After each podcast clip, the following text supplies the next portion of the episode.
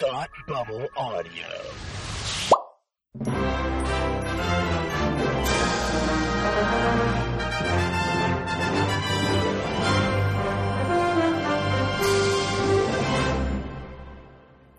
Hi, and welcome to Academy Rewind, the fortnightly podcast where we're taking a look at the Oscars from years past. I'm Tim, and with me, as always, man who loves to live in the present, Palmer. How are you today? I am great. You know why I'm great? Why? Because we're doing this year's Oscars, so we're rewinding it all the way back like two months ago. Excellent. And I'm all pumped. I listened to my pump up song, which is Eye of the Tiger. The Boy Is Mine by uh. Brandy and Monica. I'll accept that. I Yep. think Eye of the Tiger is pretty great, though. No, The Boy Is Mine, the ultimate pump up song. Eye of the Tiger was in the Oscars this year. Did you catch that? they had an eye of a tiger. Yes. Oh, yeah, it was in the center. Steve Martin held it up for everyone to see. Um, we are joined by two fabulous guests, uh, both who appeared uh, or appearing, I should say, in this season of Academy Rewind. No, their episodes have already gone. Okay, well, they appeared in this season of Academy Rewind, which is not yet complete. Uh, first, we have Scott from the newly dubbed DC TV Squadcast. Is that correct, Scott? Well, I am I am appearing on that, but it's DC Film Squadcast. Film formerly Squadcast.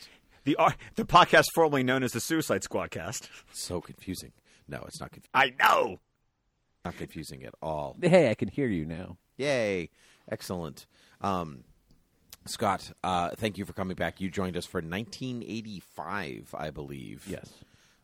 Yes, Amadeus, Amadeus. the That only was good the movie that used. year. Amadeus. anyway, um, It took and- me forever to find that gift, by the way. I- Do better, Twitter. Do better, Twitter. No. Uh, and so, and also, we are, and also, we are joined by Lisa from the I Love That Movie podcast. Lisa, how are you? I'm good. I'm very excited. A little tired because I stayed up late last night watching the Oscars. So, Same. but I'm ready to go. There was a pause, and my I was like, "Oh crap, we lost it. We lost Lisa, We lost her already. We haven't even started. still and we've here. Already lost her. No, which is good because she put in the most effort out of all of us. I didn't I- know that. Yes, you so, I uh, believe she's actually watched every single thing that got nominated. Didn't you? watch I everything that got tried to. I came close.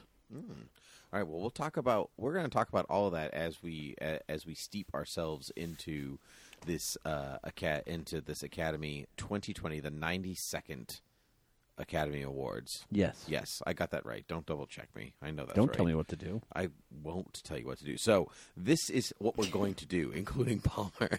this is how this is going to roll. Uh, before we start, may I personally send a a note of thank you to both Lisa and Scott for filling out their ballots correctly.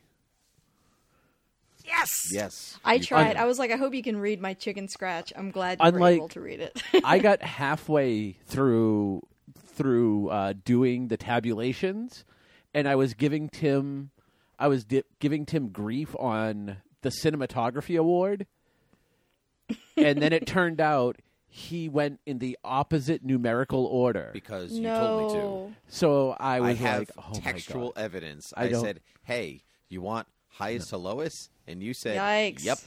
Yeah, Is this so- Ballotgate, highest, guys? Highest being number one. No, that's not how numbers work. Yes, it is. Nope. And so anyway, so that's your own fault. You were hoisted by your own petard. I'm sorry. So as it as people should be able to figure out by now, we've essentially voted like we would have normally done if this was any other sort of Academy Rewind. Only we're doing each category from the Oscars with the nominees in that category. that is correct. Yes. Or or in my case, the nominees that I've seen.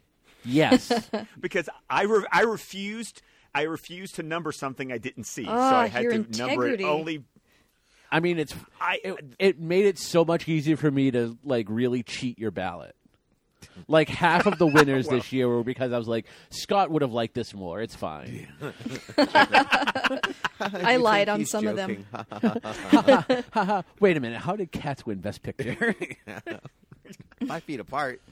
What? That wasn't even. I told you. Five Feet Apart swept this year. I know. All right. So, well, anyway, so how this is going to work? We're going to go, Lisa. Much like your best of 2019 episode, um, we're going to go in a we're going to go in a round, um, and I'll ask each of you. Um, I'll ask each of you your thoughts on Okay. the. I'll ask each On of the you your on the categories Yes. and the winner, and then we can all chime in as as we go. Okay, but uh, we can't see each other, so there's no hand raising here. Um, just so everyone knows. So Yeah, so we'll start with the category, the nominees, and then the actual winner. That is and then once we are done discussing, we'll we'll give out the rewindy. That is correct. Yeah. Um, these are in complete arbitrary order. Um, it is not in the order that the Academy did yesterday, though I would like to talk about that first. They switched up the order. How do we all feel about it? They always do. No. Yeah, they do. No. Yes. No. Every year the they're done in a different order. The only thing that's different, the only thing that stays the same is Best Picture. Okay. How do we feel about this year's order, Lisa? Um, it was good. I mean, the only thing was I was sort of planning on. I, I went out and saw it in public, like I went to a movie theater and watched it with a crowd, and uh, it Yeah, got very we don't do late, cool and I stayed watching until the very end because I obviously had to see who won Best Picture. So that was a good way to keep me watching all the way up until the very end. Well, um, but yeah. other than that, I thought the order was fine. Yeah. Cool. Yeah. Scott? I wasn't affected at all because, as I posted publicly yes. last night on Twitter, my TV antenna s- sucks, and it kept on cutting out every five seconds, and I got really tired of listening to my wife every time it cut out. Go, oh, what's the matter? Like, I was like, honey, it's going to keep doing this. You can stop commenting at this point. And even I got frustrated. So right about best adapted screenplay, I just went, I'm out. And so I just turned on a couple of different movies and just I followed the I basically just kept Twitter on the Academy uh, Twitter account and just followed it that way because I just I, I couldn't I just couldn't. I respect that. and you know what? You know all that matters really at this point in my life is who won. All all the other stuff, eh, not really, not really that concerned. You Ugh, know, I love the drama of it, though. you know, between this and the biblical in the biblical type flood you have going on, I suggest you actually move to civilization.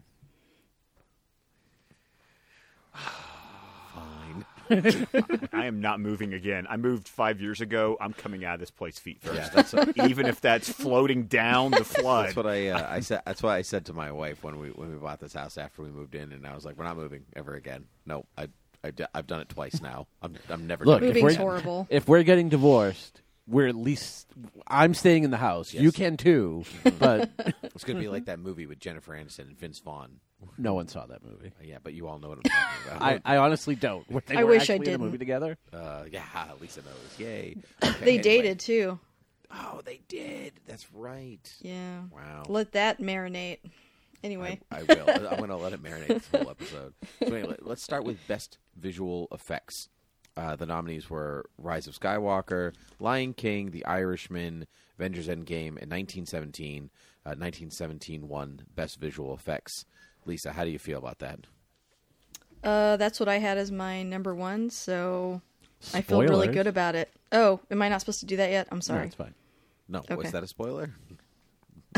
I'm like, did I Well, just mess everything now- up? Did I just now blow we know this at up? least one person voted for Oh, it. I see what you did. Yeah, that's. Yeah. I don't think that's gonna. I don't think people are tabulating like that in their heads. It's okay.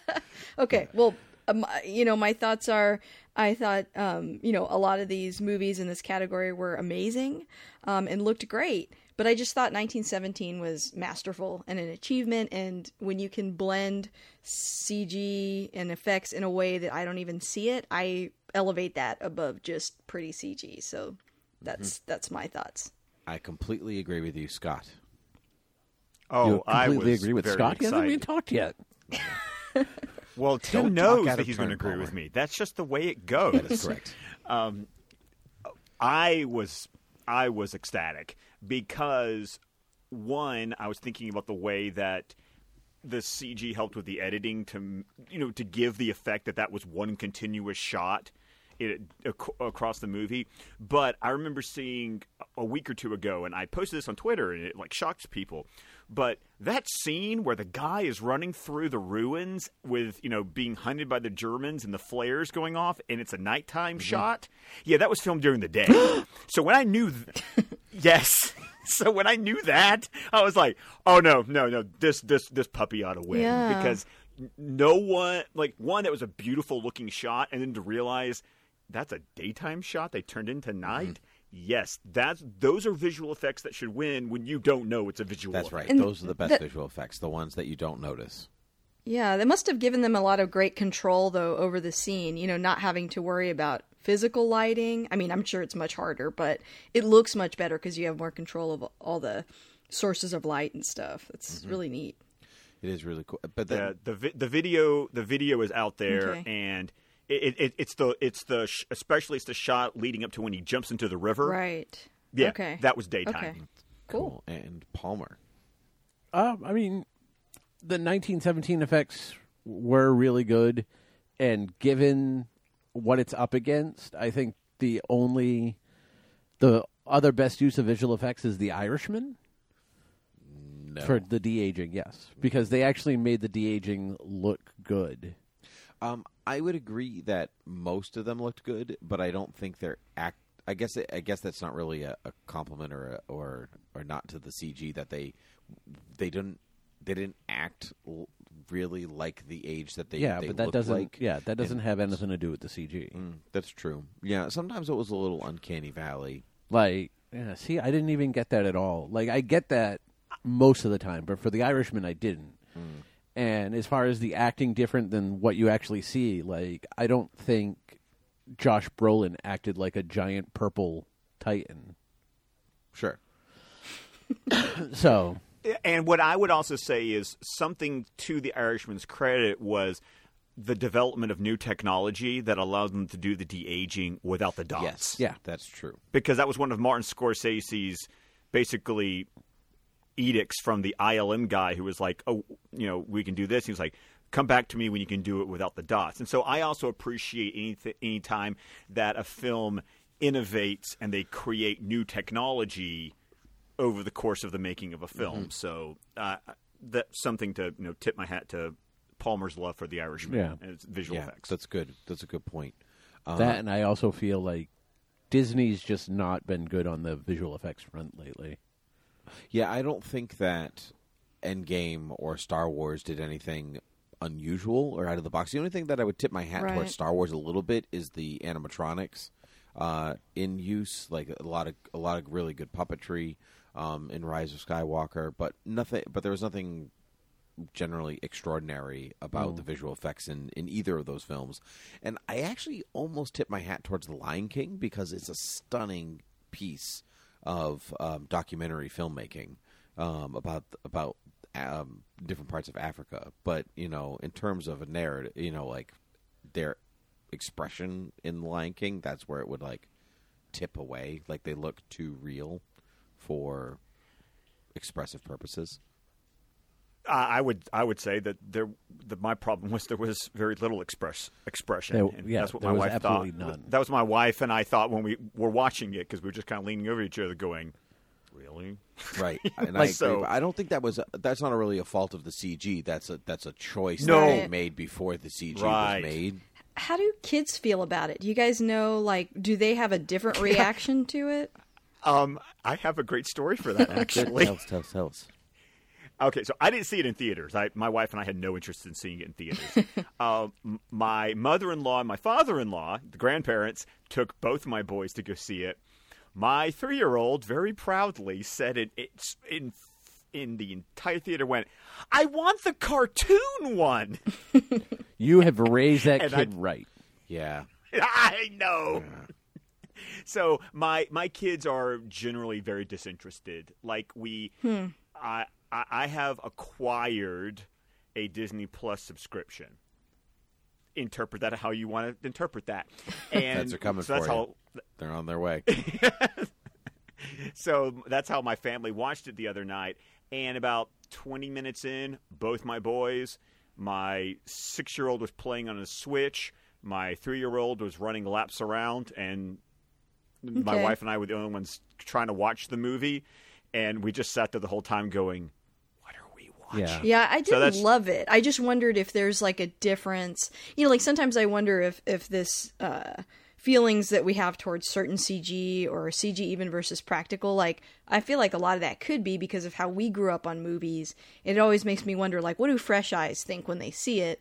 So, but I mean, And- across the board, and it seems like people but- didn't really. But I also gel have to say it. this, but I, maybe my kids aren't a fair judge because You're indoctrinating I them. ra- yes, I mean I raised them on like they grew up. I mean they get introduced to it through the Lion Guard series that was on the Disney on like Disney Junior. Right. Mm-hmm. So that led me to show them the animated movie, the original '94 film, which they loved. So it's kind of like th- the the Lion King remake wasn't their first exposure. Right. It's already cemented in their mind, like how it's supposed to look and what they're supposed to sound like. That can be kind of hard to get away from anyway. Right. Like you said, I already indoctrinated I- them. Right. So I feel like there's a there was a period of time between when we were old enough before we were old enough to really have children and when CG and that style of animation was first coming into its own for people to grow up with it. But I believe parents like you know, parents of our age that went through the 80s with hand drawn animation have such a love for it that when we have kids, we're going to show our kids that first, which might Sure. perpetuate their love for it. So mm-hmm. it's going to be interesting to see, like in five, ten years, if we're still Yeah. going down this horrible road of of 3D animation, or if we go back to really good 2D animation, which I'm sure this this is going to come up again come the animated categories because there were a couple of traditionally animated uh, movies in there. Yeah, for Yeah. sure were. Yeah. Um, Palmer, what one? Uh, are we? Do you want to do those at the end? Or do No, wanna we can it do it by category. Okay, Yeah. so for so what one are rewindies? The for- rewindy goes to 1917. as it as it should Yes. have. Excellent. 1917. I want to say 1917, not just the the um, visual effects you don't notice, but they had to be so choreographed and timed Mm-hmm. in a way that you that in a way that they they don't on, on a regular film that gets cut um, with I guess regularity. And so uh, I think you, like, you have to tip your hat to that and just how everything has to be laid out by sequence. Yeah. Um, and so that's that's pretty extraordinary. But speaking of cutting, let's do best film editing. Uh, Ford versus Ferrari, The Irishman, Jojo Rabbit, Joker, and Parasite were all nominated. And Ford versus Ferrari won. Personally, on board for that. I think that's what I think that's what I might have voted for. I think it was I can tell you while you talk because Okay. I have your ballot in front of me. wonderful. Yeah, pretty. It was pretty extraordinary editing. Um, especially racing's tough. That's that's Usually. tough to tough to keep it exciting because I mean you can watch NASCAR on TV and be like, are they even driving Yeah. or are they just are they just there? I, I'm sorry. I'm sorry. I just I just have that joke going in my head from. Uh, f- uh, oh, I've, I'm, I'm blanking on his name, but the ventriloquist who goes, Jeff Dunham. "Ooh, another left, another left turn." Yeah. well, that's that's NASCAR though. Yeah. yeah, that, Yeah, exactly. Fortunately, it's not not this. Mans. Yeah. no, no, no. So, uh, Lisa, how do you feel about uh, Ford versus Ferrari winning? Um, I really loved that movie. Um, I agree with you about the racing. I think it's hard to make racing interesting to people that are not interested in it. And I, my heart was racing the entire movie. I was so Ah, excited and on the edge of my seat. Mm-hmm. Um, however, I did not have it as my number one. Uh, but but I can see why it won that category. I, I think I would have. I I placed Parasite and actually Jojo Rabbit up above it for me personally, but but I but I did really enjoy it, so I can see why it won. Goody, goody, Scott. It was my number one. Excellent. Because I'm, looking at my ballot right now. you me too. So- I'm also looking at your ballot right now. no, I Oh, am. scary. I have I have literally everybody's ballot in front of me. I know. I can. See Oh, okay, The okay. microphone can tell because you're up so no. I I wanted I wanted Ford versus Ferrari to win. Hmm. I mean it. W- when I got into these technical awards, it, it very much was. You know that part of my brain had to click in and like no, I was like no. They edited that thing. That thing had energy. I I got to take my dad to go see that. Like this was one of those movies that like for the first time in two years, my I, I made the time. It was like, no, I am taking my dad to go see this movie. I bought his ticket and everything. Aw. And so so the movie had that that quality to it that's like my dad and I are seeing this movie together and like you said the energy the racing the cutting back and forth the way that you could follow it mm-hmm. like you never got lost Yeah. In in the racing and I loved it especially if you know cars Eh, there's another thing that like when my dad and I are watching movies like this it's always like you're always watching what the actors are doing versus what the car's doing and kind of going okay Uh-oh. does that actually match up Oh, I do not. I mean, not on first viewing. Unless I'm bored, then I'll start doing that. Oh no! See, I that's just my that's just the way my brain works. So I was like, I I was so happy that Ford versus Ferrari won this category. Good. And Palmer. Uh, your number one movie in this category was The Irishman, because that was the one that had a one next to No, it. five. No, you told me highest to lowest. Uh, I don't remember this. I literally showed you the text So- message. uh, Ford versus Ferrari. I'm kind of in the same camp as far as I'm fine with it winning. It wins because of the racing. Sure, but because- that's the movie.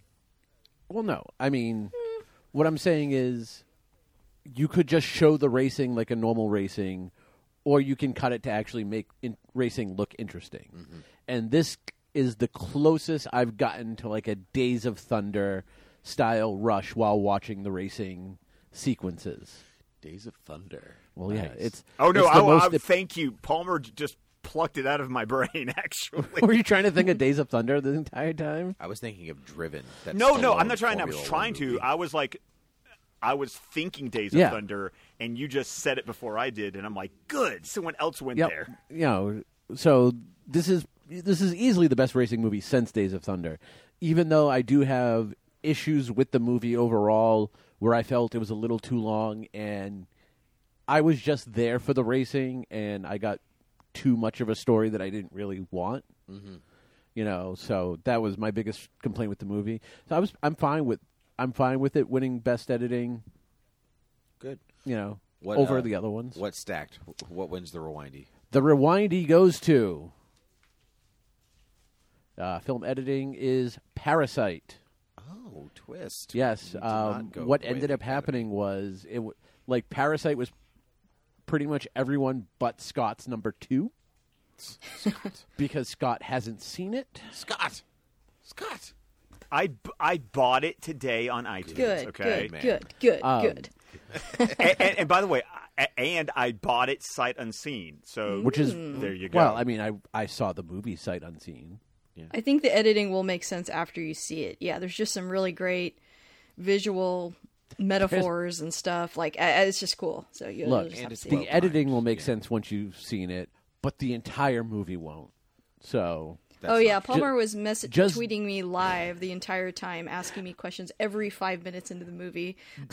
He's like, "What's happening like, now?" "It's- and it's now 3 I'm like, a.m. "Please just Go watch to it." bed. Yeah, I was like, "Please But- just finish it." But also, if you were looking at the screen, reading the subtitles instead of looking at your phone, asking Lisa what Yeah. was happening, No. maybe you would have Uh, followed. Right, That is- right. He's like, "This is is, how you have to weird. Will the- this be explained?" I think you'll have to watch it. oh my God, the, Palmer is my wife. There we go. Wow, you heard it here, folks. Like- Academy Rewind exclusive. because well, then watch this movie alone, Scott, because she'll have a lot of questions. Because. I remember like I had originally heard of this movie because of how much Lisa loved it on Twitter. right, so right. at the start I of the ahead movie, curve. I was yeah, I was like at the start of the movie, I was like, well, all right, I it's okay, but you know, I don't really get what's going on. And then stuff happens and then it really kicks in. So really the best way to watch this is to send a message to Lisa like every 10 minutes. Yeah, yeah. It really so. enhances your viewing. It does. It certainly doesn't make Lisa's life easier, though. I'm not saying she has to answer. That's true. Moving on, best costume design. Once Upon a Time in Hollywood, Joker, Jojo Rabbit, The Irishman, and Little Women were all nominated. Little Women won best costume design. Uh, this definitely was my number. This definitely was my number one pick. I, that's the the detail uh, was beautiful and extraordinary, and I loved it. Jacqueline Durran is a genius. Lisa, what say you? Uh, same. I mean, I I thought you know the the costumes in uh, Jojo Rabbit, Once Upon a Time in Hollywood, The Irishman. I I thought they were great. Um, but it's really hard to compete with a period piece like this. You know, I mean, the dresses are just bigger and they're prettier, and uh, they were really nice. I heard in like a behind the scenes, Greta mentioned they didn't wear like corsets or hoop skirts on purpose because she doesn't like those, um, which I guess is not necessarily accurate to the time. but I not. didn't even really notice that when I was watching it. I thought all the dresses looked really pretty. And yeah, I wanted to make every single dress that I saw, which I will never have enough time to do, but I can appreciate it in this film. If you're gonna make one, go for Meryl Streep's um, purple ensemble. ring. That Heck yeah. She was like uh what's her name? McGonagall the entire movie like I don't know. or like like from Downton Abbey like she was just Mag- you're Maggie Smith, yeah, yeah. She was just Yeah. with those whip fire, you know, really quick comebacks. It was great. But you are not married, Aunt March. Well, that's because I'm rich. yeah. Yeah, I was like, bam. So good. Josephine, there's a draft. Anyway, um, uh, Scott. Scott is his name. Scott, what? Yes, I. It was Oh. It was my number It was one. number one. I was I was excited. Plus the fact that she's also going to be costuming uh, Matt Reeves the Batman as her current as her current job. I don't. Why? You all, you guys obviously don't listen to my podcast. Oh, uh, uh, uh, seriously. I mean, to be fair, I don't listen to any podcast. Yeah, actually, this one included. I've been. That's it. Well, I mean, you're How on it. dare know. you? Actually, t- to be fair, I actually have listened to Lisa's depend on movie dependent. but not Scott. Um, Anyway, so- I Paul's listened to. Why Scott. you- I just haven't heard that one yet. That's true. I don't know why you're all yes. excited about the Batman, though. It's just going to be the same outfits. That's fine. They were so beautiful. Pattinson will make it work. I can't believe you even said that sentence. Of course, I'm excited. yeah. Oh, I'm Uh, insulted. but no, I I was excited by it because I really did enjoy the film. Uh, Tim and I talked about this before I went to go see it because I have never read Little Women, nor have I seen any other film adaptation of Yay! it. Welcome to it. my You life. should read it. you should see the. Oh no no no film. no! I, I Tim Tim has photographic evidence that I went and bought the Library of America version that has Nice. Little Women, Little Boys, and And uh, Little Others? and, and Jo's Boys. So I'm I'm I'm I'm all in. I, I'm all in for for this for this universe. But the costumes were Little gorgeous, and like cinematic and like you said. Lisa, a period piece is hard to beat. Yeah, it's just gonna be prettier. Let's be honest. Yeah, and I mean, not that some. I mean, technically, Jojo Rabbit is a period piece in its own, but uh, It is. and Once Upon a Time in Hollywood. But there's something mm-hmm. about the embroidery, I guess, even of of times past versus screen print T-shirts. Uh, this is a little different. Although the costumes in Jojo Rabbit were pretty great. Scar- all of Scarlett Johansson's outfits were excellent. Agreed. Palmer, what do you? What say you? the the Little Women outfits were were good. Uh, maybe against the rest of the categories, it should win. I don't think it's the best I've seen for a period piece. Well, I've, I've definitely seen better. Like Atonement, I think is is better. Yeah, I, I would Uh, agree with that. I don't think yeah. they're going for 100% accuracy or anything. I mean, it's not so much accuracy because honestly, unless unless you know, like you work a lot with with clothes because of your cosplaying, so like to me, I couldn't tell you the difference or what's inaccurate about any of the costumes. to be fair, I barely can. So I'm I'm I'm learning. So green. I mean, I I did like him. Yeah, Once Upon a Time in Hollywood, it was just Brad Pitt in a Hawaiian T-shirt. But he looked The- great. the Sometimes not in a Irishman- Hawaiian T-shirt at all. Yeah, yeah, I was gonna say sometimes shirtless. um, the Irishman, they're all in suit and ties. The Joker, I mean, we've seen the Joker. We've seen Joker before. Like, there's there's nothing different. I would argue that it's not even like the best like Joker suit that's been on screen before. Right. It's hard to beat Jack's plaid pants. Yeah, I mean, this is true. also, that beret. Yeah, that, Yeah. mhm. yeah, classy. Yeah. so I mean, overall, we can say we, you know, who, you know, that we all like Little Women, but is this really the strongest? Like, uh, aside from maybe say Little Women, is this really the strongest set of candidates in a? We're not here to costume. discuss. We're not here to discuss that. You get the five, and that's it. We can't. You Right, can't go but I'm just out past saying, to other like- movies. We don't have time for that. No, Well, but you what can I'm just saying say, is, but once if again, you're the giving it point to Little is the- Women, are you just giving it to Little Women because it really was the best, or because against the the like they just did a really bad job of nominating movies? No, I think. Well, Little but, Women once was again, but that's not how the. Oscars work. Is that you you have to judge it by these five were the ones that were saying these were the five best of the year, and then, Allegedly. uh, and once again, of uh, alleged, I, I understand, but then you say, okay, now that you have this five, it's which is the best relative to these 5 Yeah. and if and that's the criteria Yeah. of the Oscars every year. And so I'm going to say yes, Little Women of these five gets gets the nod. All right. Yeah, you can't. You, this is you know the rules. You can't go outside of the nominations. I voted for Cats. They weren't even costumes. It would technically would have been in the CG category. I'm sure somebody was wearing So there. something. I hope so. what an, We all like they hope took, so. They took the Irishman CGI to They- the next they to really did. level. Um, Palmer, what one? Uh, well, fun fact: this is one of two categories where the winner received a perfect score. No, We all chose Little Women. That's very exciting because you Wonderful. know, because we're friends and stuff. Yep. All right, moving on.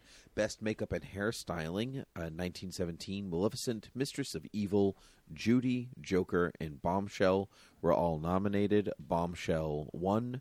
Uh, I think this was, I think this was the clearest winner, um, just based on, uh, based on how they they got everyone to look like their respective like their respective real life counterparts. Um, though I think Judy was Judy did a good job at um, Renee Zellweger turning Renee Zellweger into Judy Garland. And 1917 had some real subtle makeup that was quite good. Um, and so, um, Lisa, what say you? So weirdly, I put Maleficent above it. The good the Uh, cheekbones. I got you. Yeah, it, it's just I really liked the makeup in Bombshell. I think uh, that team they're the best at what they do.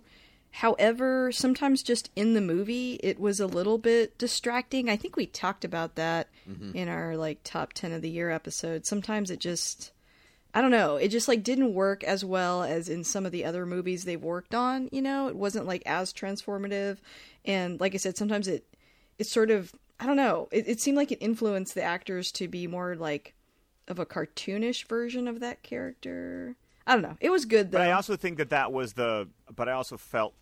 Granted, I didn't w- watch Bombshell, but I got the impression from the team who was making the movie and previous movies that they have made that the cartoonish parody version is exactly what they were shooting for. Yeah. So I think you have. To, so I think you have to kind of go with filmmakers' intent when it comes Yeah, to but it's just been better in some of the other ones, but I just mean, because that was what they were going for doesn't mean it was the right choice.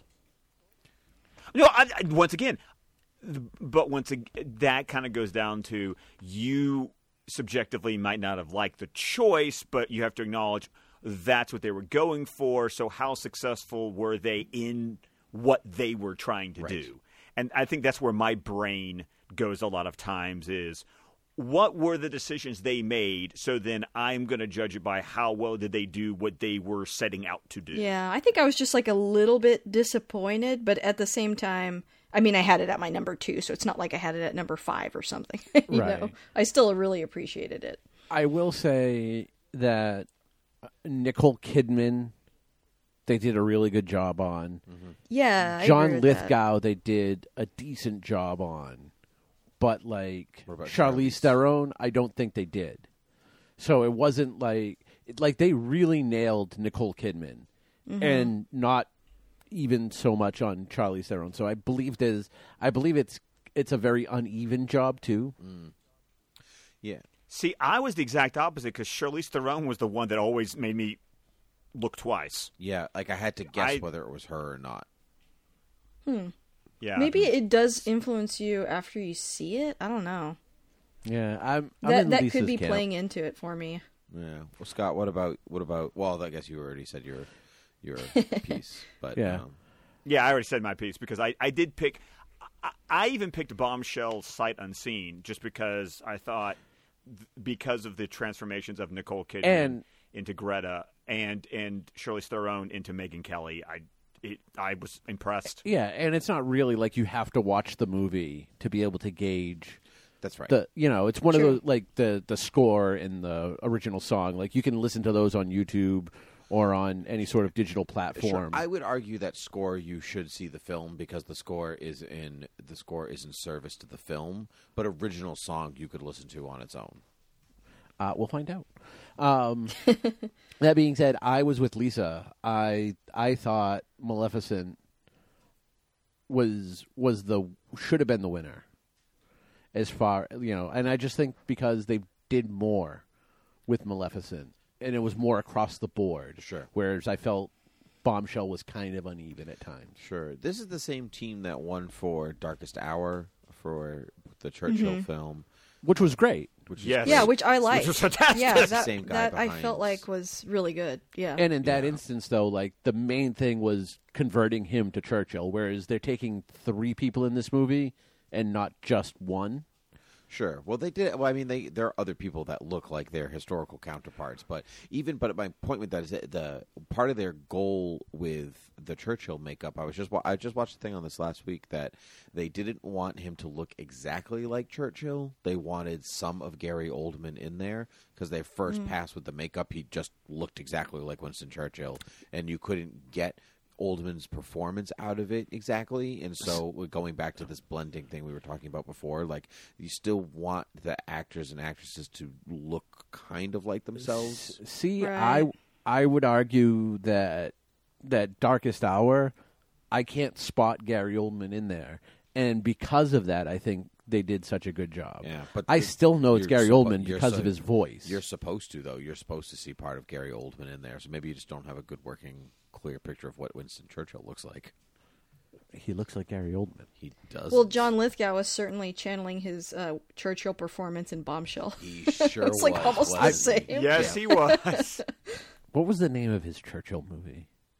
Oh, it's No, a, John in the crown. in the the crown. Oh, all right. Mm-hmm. That's what it was. There was. I was trying to think because there was a competing Churchill movie, the same year as Darkest Yeah. Hour, and it's got Brian Cox Yeah. as the actor. Yeah, that's right. Yeah. Not a bad movie. It was just Gathering not as good as Darkest Hour. Coming into the storm, Uh, the, the shrouded storm. no, Gathering Storm No, and Into the um, Storm on it's- HBO. that's right. Yeah, Gathering Storm had Albert Yeah. Finney. That's right. Yeah. Anyway, that one's actually really good. So yeah. So Oh, it's really good. Welcome yeah. to the Churchill podcast. yeah, actually, I would totally do that. Who's in with me? all right, Everybody? it'll be I'm three in. episodes and that's it. Yay! So Yeah. the rewindy for makeup and hairstyling goes to Bombshell. Well, could have seen that coming. All right, great. Um, all right, moving on. Best cinematography. Once Upon a Time in Hollywood, The Lighthouse, Joker, The Irishman in 1917. 1917 won. The Deke, Roger Deakins, takes home his second Oscar. Man's a master. in a row. Man's a master. It definitely should have won. I mean, What the- did you win for last year? 19. Blade Runner 2049. You were about to say 1917. Uh, no, I I thought you asked what one. This, Another I thought number you asked, like, film. what did he win? I was like 1917 this this year.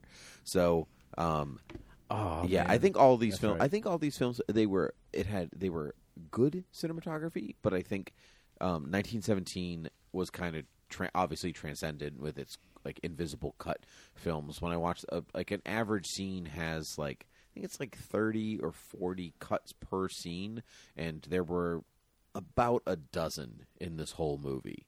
Um, which is pretty extraordinary considering it, it kind of falls into the action category just a little bit. And so that's pretty awesome. So good for Roger Deakins. And um, although the, if this movie wasn't around, I'd have given it to The Lighthouse because it is claustrophobic as heck. And claustrophobic. Uh, Lighthouse is actually was my number Yeah. two. Yeah, so I'm mine- there, mine as I'm, well. I'm there with you. Too. Claustrophobic. It's made to look like an old timey Yeah, uh, well, painting. It is no. It's actually filmed in the aspect ratio that was available at during the time period that the film takes place. right. And they but the- use some lenses too in some of the shots, some old lenses. That is yeah, but it, it's also designed to look like like an old photograph. right. Yeah. Yeah. Yeah, it's good stuff. So, uh, Lisa, your thoughts on cinematography in general? All of it. Uh, I think Like the Roger entire Deakins. history.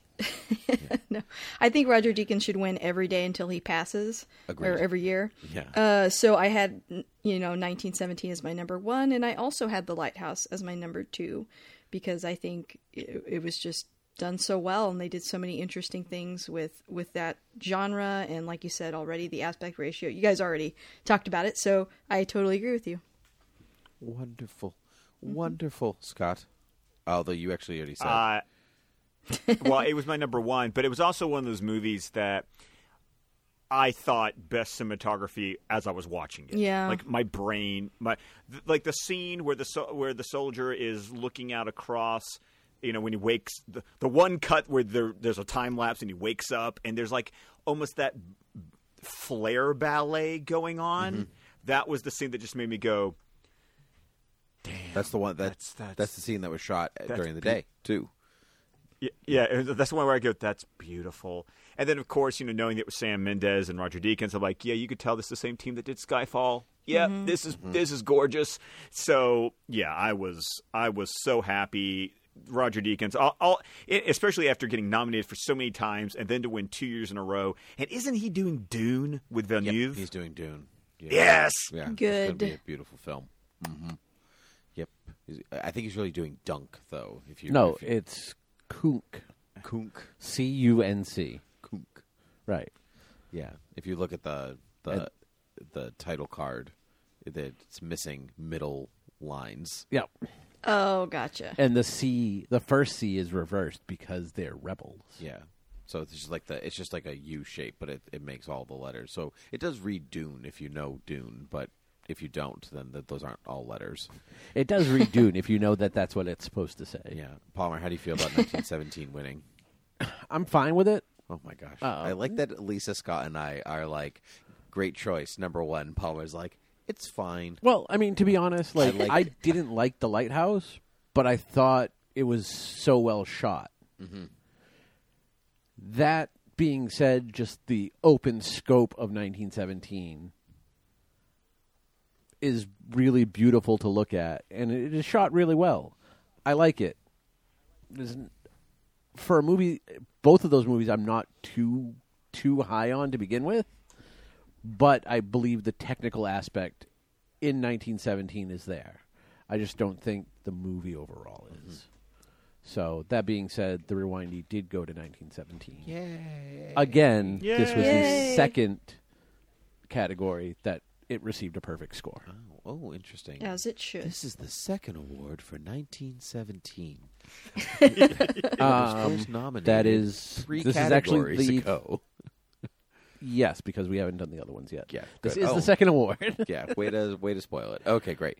Um, best production design: Once Upon a Time in Hollywood, The Irishman, Jojo Rabbit, 1917, and Parasite. The winner was Once Upon a Time in Hollywood. This was um, this was a choice that was made. I can understand By you? by the Academy. okay. I can understand why they went for it. It is a very excellent historical representation of Of, 30 years ago. of 60s of 60s Hollywood. Um 60s? Yeah, not 70s. Yes, 60s, yeah. 60s. yeah, yes. very late 60s. Yeah, 60s Hollywood. Um there's this really good dichotomies between DiCaprio's like. Di- DiCaprio's way of life versus Brad Pitt's way of life versus the man's like it's all really plotted and well changed out and it's like one of those like it's so good you don't notice that it's good which is partly um, sometimes when production design stands out too much you I- start it I starts to distract from good. the film and so um, sometimes kind of like good special effects sometimes the ones you don't notice are the best um, but my pick was 1917 because of the sheer size of what they had to build um, for for their incredibly long shots. Um, though, yeah, that's that. Uh, Lisa, I also chose 1917. I felt that it should have won, uh, just because of how many you know h- how big that production design had to be to, to fit everything into those one shots and it had to be perfectly timed and every little detail. No starbucks cups like in game of thrones you know? So gotcha. Uh yeah. So like i i just i don't know. That was definitely my number one. I actually had once upon a time hollywood a lot further down on my list. I think my number two was jojo rabbit actually. Uh but i mean i, I can totally appreciate what you're saying Yeah, I think actually, in some ways, I think that it wins because a lot of the voting members of the Academy lived in Hollywood during that time, and so they're looking at it and going, "Oh my God, it was just like that." And so it's like a mm-hmm. nostalgia vote. The membership's not as old as you some think. way. yeah you could probably apply that to a lot of movies that is true. Maybe not 1917, but, you know, a Right. Good chunk of them. But but yeah yeah um and and i hear that i mean i i'm really interested in that time period and what was going on and uh the story so i can appreciate that too goody, goody, Scott. Uh, my thoughts pretty much echo yours, Tim, because uh, I did have 1917 as my number one, but I did have Once Upon a Time in Hollywood as my number two. So I- I think what made 1917 more for me, not only like you're talking about the scope, but also the the striving for authenticity.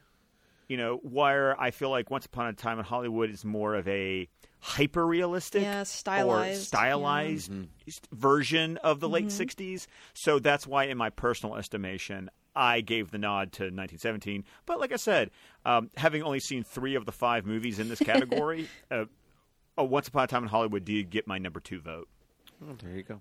So this is interesting because I went with the Academy. Actually, I went with Once Upon a Time in Hollywood. I just thought it was far. I just thought the production quality was far better than any of the other movies. The for all the problems I have with the movie, the look and style uh, for the time period is definitely not one of them. Uh, You know, the costumes, the sets, everything about that looked correct in the time that it's supposed to be. That's why I went with it, and I think that's why the Academy went with it. 1917, there's there's just a lot of battlefields and a lot of running around, and I understand there are some set pieces. What's But, uh, all a set? Like, like y- even though it's outside, you have to create all of that look. It's not like you can still go to no man's land and just be like, it's still here exactly as it was a hundred years ago. No, yeah but they really push the it's- limits of that like with you know the bodies like stacked up and like no. I don't know the still- way that they pose them and the way that you know they would like I don't know just it was just crazy looking every time that they would go through a field where there were a bunch of people that were that had passed um, that to me also was just really impressive something I hadn't really seen before even in a war film Yeah, I mean these are good arguments. Ultimately, the numbers uh, came into effect, and production design, the Rewindy goes to 1917. Oh, Barely. it still goes. Barely. Well, yeah, uh, three out of four of us voted for it. So Yeah, but it was uh, Once Upon a Time in Hollywood was like number two for everyone, and 1917 was actually much further down on my list. Oh, I see. So it it came close. I was like, ew, mud. Number nine. I don't like mud. yeah. Palmer, there's only five movies. Number nine. Nine. It actually gets negative four points. Oh goodness. All right, so moving on, best sound editing, which is where sounds are. If people Edited don't know, together. It's, no, it is not. It's when sounds are created in the studio. Um, so Oh, whether they're need to change brand new vote. or they're created by a foley artist or by a computer or whatever, this is before you put them into the movie. This is just the creation of the sound, and the um, the films nominated were Ford versus Ferrari, Joker, 1917, Once Upon a Time in Hollywood, in Star Wars: The Rise of Skywalker, Ford versus Ferrari one, um, which um, I agree with generally because Because the cars went vroom. vroom they went vroom in the right way. It didn't sound like you know like It didn't sound James like Bond movie where he jumps over the where he jumps over the the river or whatever and he goes. You, it's one of the Roger Moore ones. I can't remember which one it is. It's live and let Yes, die. thank you. I'm just Yeah. telling you. I'm sorry. I Lisa knows this. You- Don't miss. Mm. yeah, that's silly. Now I'm going to have that Paul McCartney song stuck in my head. You're welcome. So anyway, Go. You're welcome. You're welcome. Um, I a part of me, I think I might have given this to Star Wars just because sometimes there's like there's a part of me that was like, well, you created sounds for something that doesn't exist, and I think that's that's a special skill. Like to not make that sound stupid, but like uh, we know what a car sounds like. We even know what those cars sound like. Uh, and so, but a but like something that happens in space by an alien creature that doesn't actually exist. That's a brand new creation out of nothing, and um, and so I think that's a that's a bigger and and different skill. But um, I loved Ford versus Ferrari, so I'm perfectly fine with edit, sound editing going in that direction. Lisa, Um, I gave it to Ford versus Ferrari. I mean, I just think, uh, again, like there could be a tendency for this movie to just be loud and rattling and frustrating to listen to, especially if you're not a huge car person. But uh, it it was really crisp and clear, and um, it sounded really good. Uh, you know, I cannot compare it to real car sounds and be able to tell the difference, but I can tell that it worked for the movie. Um, I sympathize with your Star Wars vote, although I didn't feel like there was any new sounds in this particular version of Star Wars. So while I think maybe initially they created a lot of sounds, it just didn't, I don't know, for some reason it just didn't stand out to me the same. So I had Ford versus Ferrari as my number one, and then for number two, I actually had 1917. oh nice, yeah, Mm. all acceptable. I think honestly, the only one Joker and Once Upon a Time are the ones that are almost like That seems to be a theme this year. Interesting- Like you have one or two really yeah good nominees, and then the other was like we needed five. Once upon a time, you could almost like I can be like, yeah, okay, because it sounds of the '60s, and you got to recreate those, and like cars sound Yeah. different, I ads sound different, you know, cigarette smoke Sure. is different or something. I don't know. So like, I get I get that, but uh, Joker was an odd choice for sound editing. I like need to know more about Yeah. sound editing to fully appreciate why it was nominated in the first place. Uh, Scott, Uh, I had Ford versus Ferrari as my number one, and I actually have an interesting take on this since I'm a gearhead by proxy. Uh, as I mentioned, my dad. I mean, my my to give you a little bit of history why my, that is. My dad restores vintage British sports cars in his basement as his retirement hobby. my address I mean, he- is 39. No, if you ever want to send me one. Sounds expensive. Uh, well, he's he's done two. He he loves British sports cars, so he he has like a, a 1959 Triumph TR3, which basically kind of looks like an Aston Martin in a little bit. Mm-hmm. Like a, a lot of British cars can kind of have that same look to them. And eh, but you know he's the guy who like strips them down to their frame, sands it down, repaints it, and then puts it piece by piece back together. Don't let Nick hear about this. Just kidding. He would love I, this. I've helped him. I, I've helped him with both of his cars because one of them was the car my wife and I drove away from from our reception. Aw. And and so I think my sound editing argument for Ford versus Ferrari, you're like, well, we know what cars sound like this or that, but I think this kind of goes back to like when we talk about the visual effects being the ones you don't notice, mm-hmm. or the costumes being the ones that feel the real, look the most accurate. I'm telling you, as someone who has helped work on cars, that sitting next to my dad and like he's listening to the noises going okay no that's what they're doing or that's the like mm-hmm. it's not just that they're making sounds it's like they're making sounds that accurately reflect what they're actually doing mm-hmm. yeah, like they can tell And just the- by ear what's off, or yeah. yeah and my dad can do that Yeah. so it's so i think that's why i get the for, for Ferrari is that it's not just like like almost like what you said lisa it's not just a bunch of loud sounds like no this is what this is what it sounds like Yeah, and, and, And- well timed because it could just give you a headache if you're just listening to cars rev for two hours. That would be terrible. But it doesn't sound like that.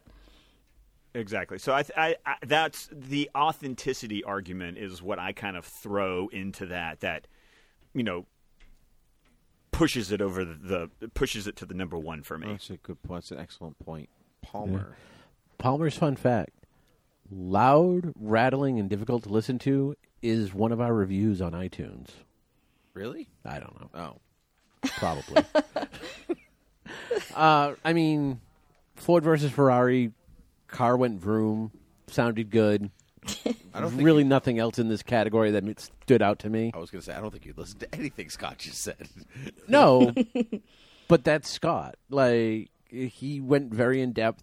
With me, it's just you know, I heard a car, sounded like a car. To me, the rest of these things weren't weren't really that impressive. Mm-hmm.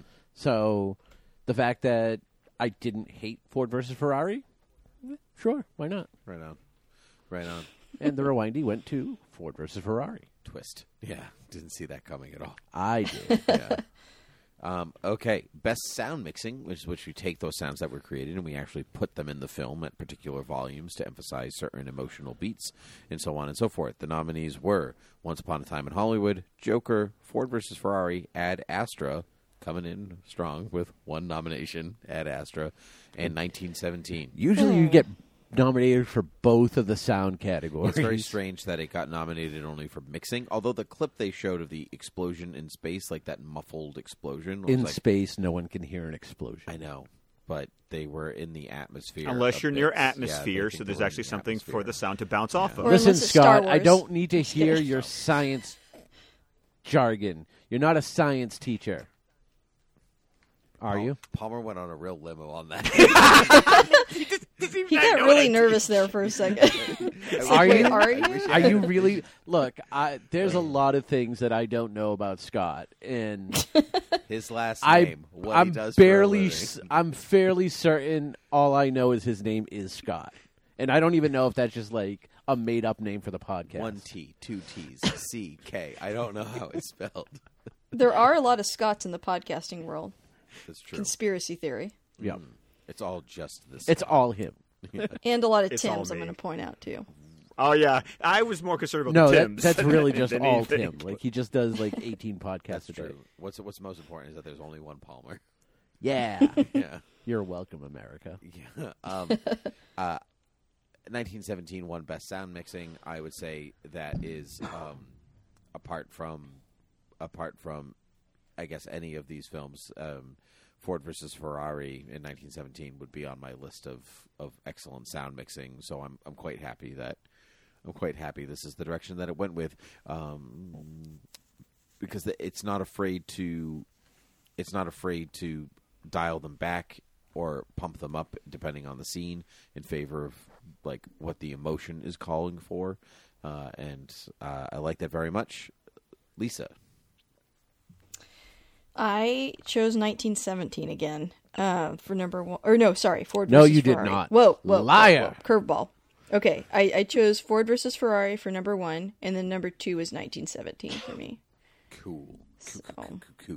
I just, I think I, I think in my mind a little bit, I do blend sound mixing and editing a little bit, so that could have been part of it for me. What- but I mean, Um, everyone kind of does.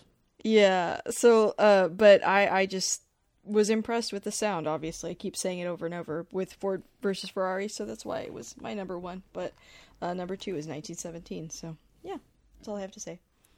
and Scott. Same thing. I mean, Ford versus Ferrari was my number one. 1917 was my number two because sound and sound. So I, I just felt like those. It, it, it it's always weird when different movies win like like Palmer said, you kind of expect the same movies to, or was it Tim? I don't That was me. remember at this point. That was I thought so. Uh, that you know you expect the same movies to be nominated in both of these categories, but I kind of also expect the same movie to win both of the categories. And so I I picked Ford versus Ferrari for a lot of the same reasons I mentioned in my sound editing conversation. So that's all I have to say about All that. right, and Thank you, Forrest. and Palmer. Uh, I mean, honestly, I would have loved to given Ad Astra more love. It was a boring movie, but it sounded good. like that was like like you want to listen to a movie, you listen to Ad Astra. Yeah. You want to watch a movie, don't watch Ad Astra. Oh, stop it! Uh, that being said, I ultimately settled on 1917 because Palmer's For- running commentary that I I settled on 1917. Well, no, the, the I reason know. the reason I went with this over Ford versus Ferrari, like I did in the last sound, I felt the the volumes in 1917 were just done so well with the with the parts of the movie that's supposed to be synced up at. Like it goes from really loud to really quiet, really well, and it that can be difficult to do in movies and still sound right. That's true. There have been some movies or shows I've seen where you're like turning the volume up and down the whole time. Oh, or you like leave the theater and you're like, that was that, is- was bad. That is Yeah. why, like at home, every movie I watch has uh, closed caption on, Yeah, I also so that way I don't have to keep doing that. I like the noise um, noise reduction is the thing that you can do on Apple TV. It does natural noise reduction, which is super helpful when Hans Zimmer scores. Come Yeah. on. Um, while we're while we're on the the topic of sound, though, can we get Hollywood to agree to just stop using like the really muffled, like thirty seconds worth of sound every time you have an explosion? I'm over this already. no, All right. Well, I tried, America. you did the The re- the rewindy goes to 1917. Hooray! Okay, um, the moment we've all been waiting for, best original song. Let it go, let it go. I mean, we've been we've been waiting for it because I promised uh, Twitter that you would sing all of these. So, chop chop. Okay, into the unknown. Here it goes. That's the best part of that song. We can back you up in Yeah, the background. But we won't. I love him. I love him. Da-na-na-na-na-na. Nope, this Nope. is me. This is me. Uh, next one. I can't let you. I can't let you throw yourself away. There. There. See, I did two of them. Good job. Thank you. Um, so, uh, into the unknown. I um, into the unknown from Frozen Two. I can't let you throw yourself away from Toy Story Four. I'm standing with you from Breakthrough. Stand up from Harriet, and I'm gonna love me again from Rocketman. Winner. I'm gonna love me again from Rocketman. Music by Elton John. And Bernie Taupin. And Bernie Taupin. Uh, my apologies. You're correct. Well, I didn't say everybody else on there. Poor so Bernie. I just said films, but you know, actually, he he got to speak first. So He got to speak most. yes, he did. Elton John was like, "Look, I win lots of Grammys. You basically just voted for this because I'm Elton John. See ya."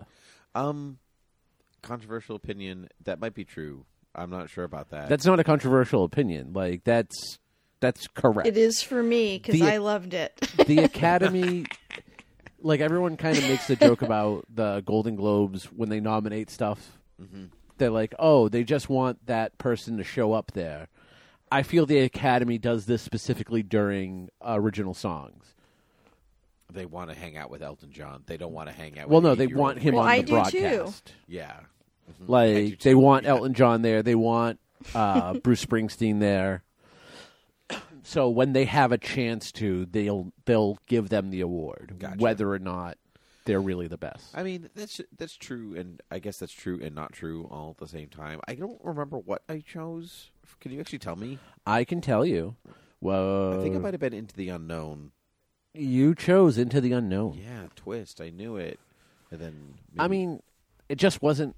In, Into the Unknown's good, and that beginning, like that It's the- ethereal Mhm. part, is really good. But it's not Let It Go.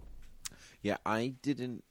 I wasn't really taken with any of these songs. Although I can't let you throw yourself away is like in my head at least once a week. Um, But that's I think this is Randy Newman. Yeah. So I'll tell you who wasn't taken by these nominees. Scott. Lisa. Oh, twist. Mm-hmm. Yeah, it was either going to be it was either going to be me, Lisa Scott, or you. So Lisa, please tell I, us. I wasn't taken by these nominees either. You're you're not wrong, Tim. I'm telling I don't right think now. any of us were really. yeah, okay. So Yeah. tell So- us Lisa's first. Yeah, go ahead, Lisa. So I picked I'm Gonna Love Me Again, and my controversial opinion is I do think it deserved it. I think it was the best song. I listened to all the songs. I thought I'm Gonna Love You Again and I Can't uh, Let You Throw Yourself Away were legitimately good songs. The other ones I really could have lived without. Um, I did not really love any of the songs in Frozen, but if I had to choose one, I probably would have chosen the one Kristoff sang as like a better, catchier, Oh, more fun great. song. Yeah. Uh, And yeah, the breakthrough one made me want to jump out a window. Or Um, fall in a thing of ice. Yeah, it was like, am I better off in the ice? Texas. I don't know. Um, yeah, they just weren't super catchy. Like I was kind of surprised when I listened to all of them, but but I'm gonna love me again was awesome, and I love Elton John, so I'm incredibly biased. I'm done. That's fine. That's very fair. Scott. I, no, I, I, I take credit for being the least enthralled by these nominees because I only saw two of the five movies that these songs were in, and I did not care for Into the Unknown. Kind of like Lisa said, I wasn't really taken with any of the songs in Frozen 2, and I didn't remember "I Can't Let You Throw Yourself Away." Like I, like I, if you played it for me, I would, go, I would probably go. Was that in the movie? Yeah. I was I was the same way listening to it. And then the other three never saw the movie, so I never heard the songs. Mm. So I actually, this is what it's controversial. I didn't vote in this category at all. This is true, you did because the only because the only song I recognized was "Into the Unknown," and I wasn't giving it a vote. Which which I will say it made it easier for me to pick the winner. So what did what, what did No, we? I, well, we're gonna hear my thoughts on these songs. I thought we did already. No, Went out of order. You just heard you just heard my thoughts on them giving the Songs. Academy Award to Elton John. Oh, okay. But then by all means, You did go on for a long please- time about Elton yeah, you John. did. Well, because He's jealous. he's old. How dare you? That's Sir Elton John you're talking about. You're, you're closer to his age than all of us. I thought Scott was older. He's not. Damn it. No. Uh, anyway, A- am I not the oldest? apparently Really? not. And it, How old are you, Palmer? I'm 38. oh, okay, so not much older. Not much because I turned 38 in March. Oh yeah, so it's like six months difference. I was still right. Okay. Yay. So, um, I'm gonna take the I'm gonna take the crown off of Scott and say I was the least enthralled by these songs. we're all arguing who cared less. Again, into the unknown we've already discussed wasn't good. I'm standing with you was even worse. Like I think that song had five lyrics and it was just the title of the song. I'm gonna love you. I'm gonna love me again is good. It's it's peppy at least. Uh, I can't let you throw yourself away. When I fi- when I heard the songs, I went back through and listened to all of them on their own. It reminded me of the scene that it was in, and in the in the vein of the movie, it works because it's the montage of Forky trying to throw himself away, and and uh, Woody like grabbing him out of the trash or saving him all the time. Oh, that's where Yeah. it is in the movie. Okay, like thank it's you, the Palmer. best. It's it's one of the best bits in the movie, It's really one of Yes, the it is. only- but I'll it's agree not with the that, best yeah. song. Yeah. I went with the song from uh, Harriet. For one, I thought the I thought the song was good. I also have a partialness to that style song. Like I love it when you have a cor- like a core a choir doing uh, backup on the vocals, and I felt in the vein of the movie, the song fits perfectly. Like if you listen to the lyrics of the movie, it fits the movie. So that's why I went with it Makes sense. ultimately, um, I'm gonna love me again. Won the rewindy Okay. Yeah. Great. Yeah. because I Hey, have Lisa. I have scruples, and I could have just put Scott's vote towards what I wanted, but I didn't. This time. yeah, we don't know that. We can't see the ballots. Yeah, it's true. He's act- like I really can't see them. I can That's really true. The back of them. Can't even see his face now. Spoiler alert: The Irishman wins Best Picture. Twist. Uh, best. we're gonna do best original score. Joker, Little Women, Marriage Story, 1917, and Star Wars: The Rise of Skywalker were all nominated. Joker won Best Score. Uh, I thought deservedly so. It's an amazing score. Um, very otherworldly. Um, and I listened to the soundtracks for all of them, and I thought 1917 has some spectacular music, as does Marriage Story and Little Women. Um, but I don't think they do anything that we really haven't heard Thomas Newman um, Randy Newman or uh, who are related to one another, by the way. I would think so. They're both last they, name they are Newman. cousins, um, eh, or um, Alexander Desplat. I haven't heard them all do before, and then certainly talking, and then Rise of Skywalker. I as I love John Williams, as do many people, and I love Star Wars music more than almost anything. But it really wasn't it wasn't his best, and um, and Joker was a was a better score. So Lisa, I gave it to Star Wars after you just said all that. That was my number one. Good one. job, Lisa. I just I don't know. I feel like he should have gotten it. Um, maybe even if it was just like a nod, uh, you know, this is your last Star Wars, and so It's you get the award. film. I would have been comfortable with that. So that was my number one, and then number two, I think I had Little Women. Little Women has great music. It was excellent. Um, uh, Scott, Oh, I gave it to Joker all, all day long. So it was. I love. eh, eh, I'm also biased because I love cello. It's it's a it's an instrument that I And do Jell-O. just find. Uh, that is true. Um, not as much anymore, but yes. it's okay. You'll Um, cycle back around when you get I- older. It's okay. It's it's every No, other I, decade. I love. I, I I love the score by itself. Uh, I love the score, particularly in the movie. Uh, I agreed with your thoughts when it came to John Williams and Star Wars. Tim, it's it like it, it didn't even have something like a Duel of the Fates from Phantom Menace or you know across the star like even with the prequel trilogy like every it- like there was a piece that came out yeah, of it it doesn't even have like And- the Octo, like the, the Jedi Steps piece, or it doesn't really have anything like that. It's really just a, like a compilation of his leitmotifs from previous Star Wars films, which is fine because it's all great. Right. But it doesn't it doesn't hold weight in comparison to the new, like really the new music that was created for these other films. Right, and then um, Little Women was my number two Mm. because I do enjoy Alexander Desplat. I, I I think the I think I first fell in love with him because didn't he do the 2005 Pride and Prejudice with Keira Knightley? Did indeed. yeah. I- if it's a period film, they Oh, get and him.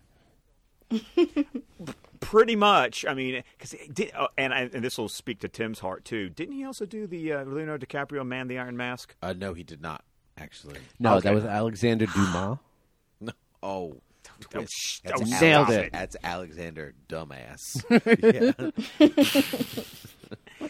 And in 1917, I'm not saying it was bad music. eh, like, but when the movie was over, I couldn't, like, I, I, I couldn't tell you the music. So that was my, that was my feelings about 1917. So yeah, Joker was my number one, and Little Woman was my number two. Good stuff. So there's four of us on this episode. Indeed, there is. Two of us had the correct thinking for this category. Me and Scott. Me and Lisa with Star Wars being the number one. Did you even see Star Wars? No, but I listened to the soundtrack. I- I, actually listened to all the soundtracks. You know me, and I hate Star Wars. So to get me to vote for a Star Wars movie has to be really good, or be named John Williams. So, but I agree with Lisa. It should he should have gotten it. It should have been a nice nod. The poor guy has lost the Oscars more times than anybody in history. Yeah, but he's also won a bunch? Question mark. He's won some. He's the most nominated. Oh, okay. I, I see where you were going, so I figured I'd help you out there. Thank you. I wasn't. I have. I wasn't sure how many he's Yeah. actually won. Um, I did like so aside from the Rise of the Skywalker, I did really like uh, Marriage Story and Little Women. The the uh, 1917 the music wasn't what the movie. It wasn't like a compliment to the movie. It was there when it had to be. I think there are certain pieces that complement the movie very well, but mostly it's Thomas Newman doing his Thomas Newman thing. yeah. Yeah, it wasn't Uh-uh. memorable. Like I can't like if you played it right now, I would not say, "Oh yeah, that's 1917." Yeah. The And- only piece that I thought really. Oh, by the way, was, was Tim, the, to answer your the question, light, uh, um, the late show John Williams won five times. five Yeah. times. Okay. Well, it could have been six. I'm just Schindler's kidding. It should have been six. No, no. I'm just kidding. Schindler's List, E.T., Star Wars, Jaws. A New Hope, Jaws, and Fiddler on the Roof. Oh, sure. Oh, that makes sense. He he orchestrated the music for Yeah. film. He didn't Um, Broadway. Oh. I could man. see Palmer's wheels. Because I'm going to see it Thursday. no, I'm going to be there. oh, you are. yeah. Aw. John Williams won't be. Uh, and then I had Joker Dead last. Did you see Joker? No, Okay, just checking. nope. Uh, I drew I drew a line in the sand, and there was it's just never And going it to got happen. washed away because it was the sand. Nope. Okay. Um, so It's powerful. I honestly don't know how many times this actually happened because I wasn't keeping track. But as we can tell now, the winner of this category was actually none of our number ones. Oh, so interesting. Interesting. Because me and Lisa had uh, Star Wars, you and Scott had 1917. So naturally, No, No, we we had had Joker. Joker. oh, fine. Either way, they were both bad. The winner was obviously Little Women. I'm fine with that. Yeah, actually, I think Little that Women has a it might have been score. everybody's number two or three, but it, yeah, it was definitely on. It was definitely the rankings on this one. It was the average. was. Yeah. totally fine. Okay, uh, we're gonna go into that. We're gonna move into the categories that I know not everybody has seen, so we're gonna go a little bit faster here. Yay! Um, best animated short film: Sister, Memorable, Kitbull, uh, Dcera, uh, Daughter, and Hair Love. Hair Love won best um, best short film. I really would have liked it to have been Kitbull. A Hair Love was my second choice. Kitbull was the one, just the kitten and the dog, and they became friends, and it was it really was cute. the one with the kitten and the pit bull. Yeah, that's the Kit one. Yeah, Bull. Kitbull. Yeah, it was really cute, and I had I cried a little bit at the end because That's I'm a because bush. you're weak. But Hair Love was also pretty great, and I'm happy it was. The other ones were weird and creepy, and I didn't like them. And- what? yeah, no, actually, that's not true. I really liked Memorable. Psst. Uh, memorable Lisa's should have favorite won. was memorable. Oh, so I just said I Yeah. really liked Memorable. So, Just and I said 'cause it before you pissed It's me. so beautiful, like such an incredible looking short. Number one, and then number two, the subject matter was just. I mean, maybe maybe I'm a little bit biased because my um, husband's uh, grandmother she is going through Alzheimer's, and you know my grandfather had dementia, and I don't know. I just don't feel like we get a lot of uh, from their perspective. You know, usually it's told from Yes. the perspective of the rest of the family, and this is from the painter's perspective. The short that I watched didn't have any subtitles, which at first I was I was like scrambling to find some closed captions that would work. Nothing would work. But I actually didn't even need them because you can just watch it without that, and I highly recommend watching it. I can't imagine that they would ever make a whole movie like that just because of the level of detail that they had to put into these um, it was like part CG but part stop, you know, motion. Um, and I, I think if they had to do a whole movie, that would be too much. But it's just cool what you can do with a short sometimes. So I would have voted for memorable. And then after You that, did. I had hair love. Yeah. Two. Um, Lisa was so dedicated to this episode. She couldn't find she couldn't find the subtitles for the short, so she went out and learned the language. Excellent. yeah, I actually know French now. So Yeah. Oh wow. no, I don't. You know. huh? No. But I but I do agree with Lisa. Um, memorable. I thought the animation was What are you was a doing? little weird. Going out of turn. Well, are you Scott doing didn't here? vote for it, so I'm assuming he didn't see any. Oh, okay. Well, at least say that so I don't All right, feel bad. Scott, what do you think? I didn't see any of it. Well, it. you should. Okay, I'm kidding. Palmer, what I do you- won't. I won't Well, come down I'll on s- you. uh, honestly though, speaking to Lisa's, I would be very interested to see memorable because Alzheimer's does run in my family, Mm-hmm. so I've probably got that to look forward to. So I, That's I bleak, I'm but yeah. intrigued. So, I mean, memorable. I liked the animation style, and um, sister and daughter. I I definitely didn't like the animation style, and daughter I didn't even really like the camera movement. Um, it was a little too. It was a little too herky jerky for me. Technical terms. Yeah. Um, that being said, I absolutely loved Hair Love. Yeah. like it was, really it was it was it was so cute the animation was you know the animation was really good the story was really cute about a you know you, about the father just helping the daughter try to do her unmanageable hair after a YouTube video and then you get the you kind of get the emotional Resonance. punch at the end. Um, but even before that, I just thought it was a really cute little short. And Kitbull, I mean, it's okay. I just, I don't. I'm not a dog person. Sure. I'm a cat person. If it was like Well, cat there's cat. a cat in it. Right, but if it was just all cats, then maybe. We had But- that. That's why you like I cats know so it was much. great. Yeah. Um, uh, there was also some weird choices with the animation on cat on Cat Bull that on cats. There sure was. Yeah. yeah. Um, so I Lots of weird ultimately choices. landed on Hair Love, and the rewindy went to Hair Love. Hair love. Cool. Okay, Go yeah. team.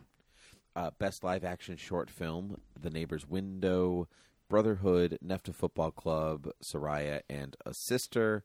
Good. I've been waiting for this category. Uh, the um, Oscar Same. went to The Neighbor's Window. yes. uh, which Lisa and I talked about, and we thought was weird and uncomfortable. And All right. I want to know what you have. it. What was your issue with this movie, Lisa? Because it was dead last on your on your ballot. Bec- okay, I just didn't like the message. I, you know, I understand that they were trying to create this idea that, like, oh, they were frustrated with their family, and then they see this young hot couple across the street having sex and having parties and all that, and that's appealing. But then one of them gets cancer, and then he dies Allegedly. and then We they don't know. You find out at the end that you know they were watching them the whole time. They were they were the frustrated Watchmen. with all their kids, but that was the life they wanted. He didn't get to have, and I was like, so the message is.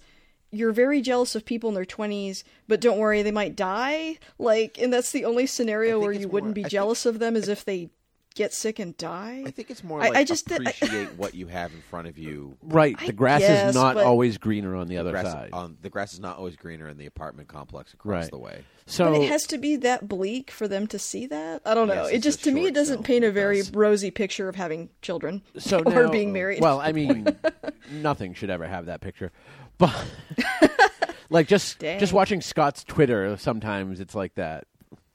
Scott, Scott, Scott What? loves What, what, his what, what, children. what about my Twitter?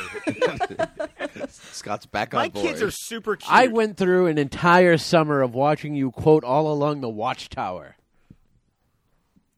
I was building a playset in my backyard for my and it kids. took you Oh. the entire summer. I was like building a it took watchtower. ten days. It took ten days because that's how many lines there are in the core in that in that verse of All along the watchtower. It Da- perfectly timed out. Daddy, is our play is our play stuff done yet? No, there's still three more lines in the I'm song. not done with the song yet. Um, Um, anyway, so, all right. So you think it's you thought it was creepy? Do you think the same way of Rear Window? no, because Rear Window's a good movie and it's Alfred Hitchcock. it's also well- it's also a thriller. It's not like a what Yeah. have you learned about your life, Jimmy I mean, Stewart. this could be a Don't worry, that other life is crappier. yeah. which it was. He doesn't have kids in Yeah. that movie either. I I actually really loved the neighbor's window um, because of that. For all the reasons you disliked it, is I think the reasons that I liked it because like I just was I was gobsmacked by like this couple spending good chunks of their life with with binoculars looking in on their neighbors across the street and their neighbors never noticing and then finding out the neighbors were also doing the same thing I thought was hilarious. But I also liked how it gave them a connection. So so when the end for for their her husband comes, she she seems to at least be able to have some sort of emotional support from the stranger who she kind of knows from watching through the window, but is never met. Like they they have emotional support in each other, even though this is the first time meeting. Um, and if you hate people as much as I do, and yet still love confirm. people He hates people. this movie is for you. Mm, no, Brotherhood was robbed. That should have won. Well, then you're really not going to like the winner of the Rewindy because it went to Nefta Football Club. I did. That was my second. I thought oh, that was yeah. a really It fun was, short yeah. too. Yeah, Nefta was Nefta was cute. It was the That only was one that you didn't want to die afterwards. Really, Right. I didn't want to die after the neighbor's window. I wanted to start peering in on my neighbors. Yeah, I I, wasn't, I honestly wasn't thrilled with all of the short films this year. I I've been watching the Oscar short films for years now, and like I used to go to the theater to see them up until. and that then you realize you could just watch them online. No, that theater closed. It was kind of an experience. It was fun because they would show all the animated ones and they show all the live action ones. It was it was that great. sounds cool. Yeah, it was it was fun. The theater was really small. It was like all couches AMC and old does it. seats, and yeah, but this one was like an art. It was like an art house theater, um, and it was it was real fun. And uh, but anyway, it, it closed. But this was the first year that I um, this was the first year that I really wasn't enamored with any of them. I was kind of like, yeah, they're all good. They're fine. They're good. They're they're well made and in, in their own. But I, for some reason, I I couldn't connect with anything. So it honestly didn't really matter to me which one took home the prize. Yeah, But anyway, you said it was a Nefta football club. it was. Right on. So we're gonna move on. Um, I don't know if you guys. I don't know. This is going to be the easiest category ever. great. Best documentary short Yep. subject. Go, Lisa. Uh, oh, you're not going to say what one? Oh, uh, Oh, the yeah, let me- winner no, no, no, was. Let me let me say. All right, let go me ahead. say what. Walk, run, cha cha, St. Louis Superman, Life Overtakes Me in the Absence, and Learning to Skateboard in a War Zone If You're a Girl, which took home Best Picture. Best short subject documentary. Okay, now Lisa, Hmm. go. I watched quite a few of these. I didn't get to watch all of them, but of the ones I watched, I liked Walk, Run, Cha Cha. And I didn't expect to when I fired it up. But it is a deeply moving story about a couple that lived, you know, in Vietnam during a time when, you know, they weren't allowed to dance, but they both happened to like ballroom dancing and they would like dance in secret. And then they had to flee. Uh, the the guy that eventually is the husband, he flees with his family, um, and he can't take his girlfriend with him, so they're separated for six years, and then they get back together, and now all these years later, in like their fifties and sixties or whatever, they're still dancing, and it's really sweet. And. I don't know. I had like happy tears when I watched that. It was very moving and shot really well. And they have this little dance number at the end and it's so precious. I don't know. That was to me i had the biggest connection with that one. I felt like it was a very strong narrative and straightforward. I saw some of the other ones but that one was the best one to me Okay, that's it. Uh, Scott, did you see anything? No, I never see the document. Like, no, I, I never see the documentaries. The rewindy for best documentary short goes to Walk, Run, Cha Cha, as Lisa was the only one to see them all. Uh, but that being said, I do want to see Walk, Walk Run, Cha Cha, um, and I do that want to life overtakes me looks good too on netflix Um, I also do want to see learning to skateboard in a, a skateboard in a war zone. If you're a girl, um, Mm-hmm. I thought that was one of the better acceptance speeches of the night. yeah the the I w- agree. the lady who taught was really emotional about it, um, to the point where she was physically shaking. Which and she also mentioned that nervous. she's been working on documentaries for four decades and hasn't really Oh yeah, made Yeah. that next leap, which I think speaks to a, a larger issue. yeah, yeah. That happens was to female wasn't directors, excellent. That but, wasn't yeah. excellent. and then her co-director or her partner, um, that was yeah, I don't also, know what was. Yeah, that was who know. was also up there. One, her face was shiny. like no, she, it was. It was very shiny. Um, but like she was also in like one of the best dresses of the night. So like, th- like those two sold me on w- watching this movie. So I have to tr- kind of track it down. Good stuff. We're moving. We are moving on because we still have, have quite a number of categories left. So, best documentary feature: Honeyland, For Sama, The Edge of Democracy, The Cave, and American Factory, which took home the best documentary feature. If I remember correctly, this was the uh, the happiest group of nominees, right? Yes, sure. Yeah. Yes, absolutely. Did anybody watch documentaries? Uh, l- me and Lisa did. Great.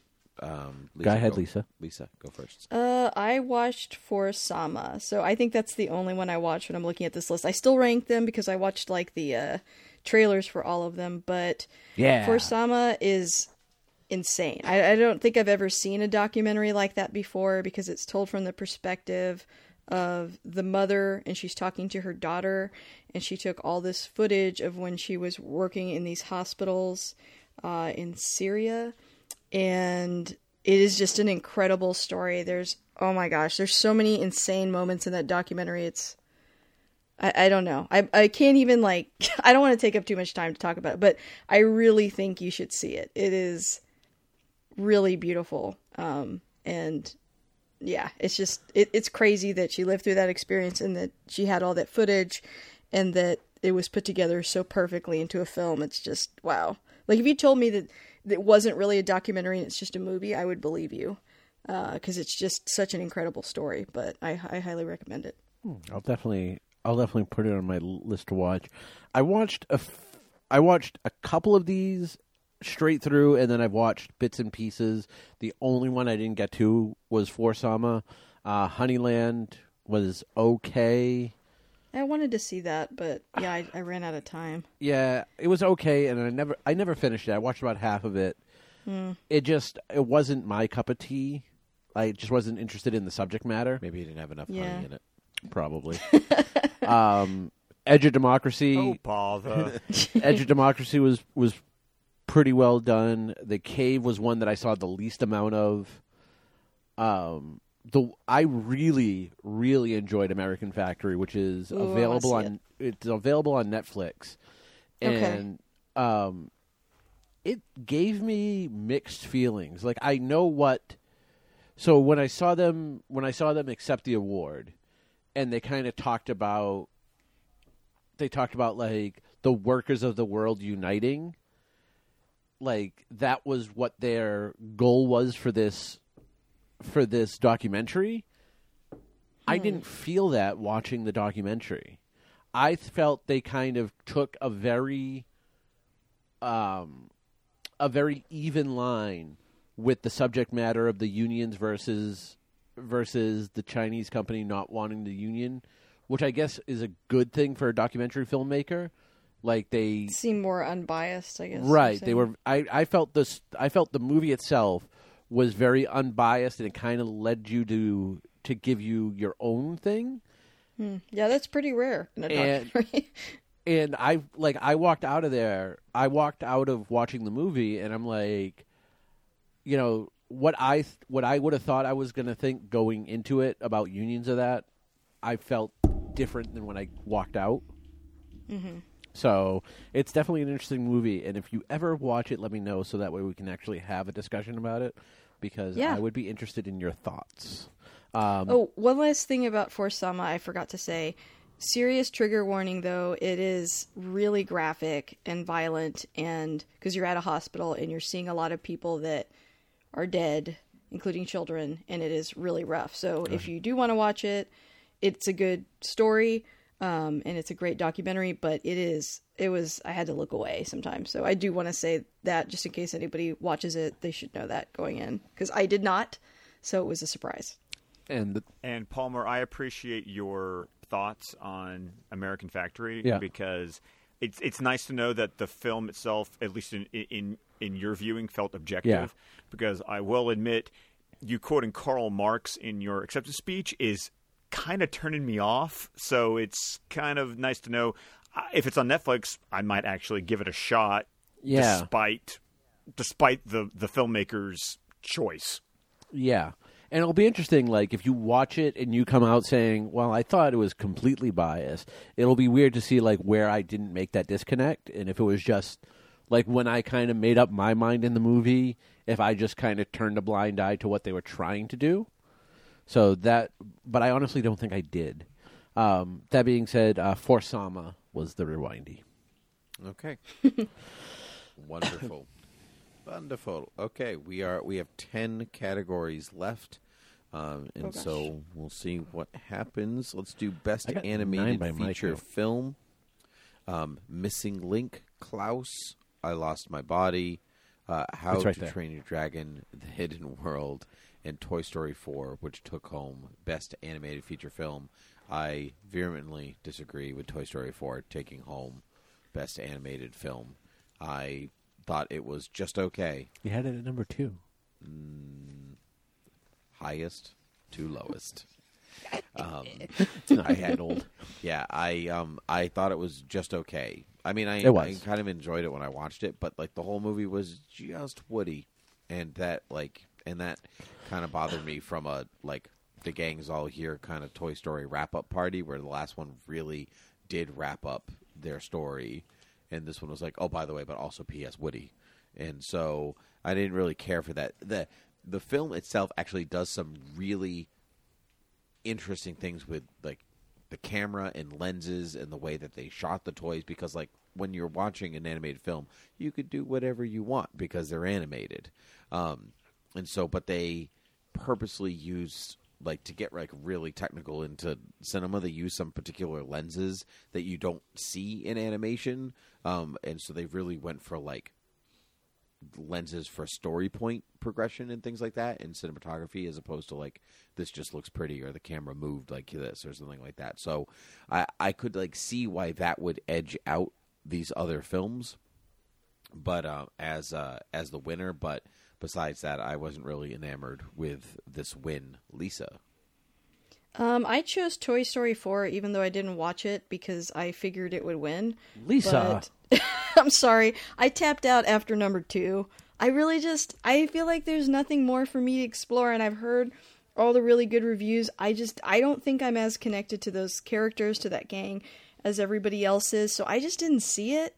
Um Which is my fine. true number 1 would have been Klaus because I thought that one was really interesting and different and I'm always there for an animation that's a little, you know, different from mm-hmm. everything else. And I feel like there's not enough diversity when it comes to different animation styles. So, and it was a great story. So that that that would be my true number two. But I put number one for Toy Story because I just it's like feel like because Disney win, got so- to you. Yeah, yeah, yeah. They got to me. I thought you were better than that, Lisa. Sorry. Palmer's gonna lose sleep over this I really am. uh, speaking of losing sleep let's continue scott Um, I I didn't vote for any of them Great, uh, simply on. because I. Because Well, no, Scott. hold Scott, on. Scott was kids. on You strike seen all these. after Lion King. He was like, "I'm done." Yeah. I quit. No, the thing is, is that I only saw two of the five nominees. Um, I, Tim, I have very similar thoughts to you in Toy Story 4. I thought Toy Story 3 was a brilliant, marvelous, emotional ending, and I felt like it should have stopped right there. Um, and How to Train Your Dragon: The Hidden World, um, I liked number two better. You know, when, it, when it came to the, I, I did when it came to the dragon movies. Klaus was the I, I, I never even heard of. I lost my body. Missing Link, the trailers didn't intrigue me at all. Klaus was the one that I tried to watch over Christmas break because it was on Netflix. And it was Christmas. but it and it was well, it was Christmas, right? And it was Christmas, but it was one of those that I could never get the kids interested in watching it. And Christmas is just a crazy time anyway. That when we're all home, it's you know the kids, you know, you watch what the kids want to watch, and so I. I'm with Lisa in that Klaus looked really interesting, and I wanted to watch it.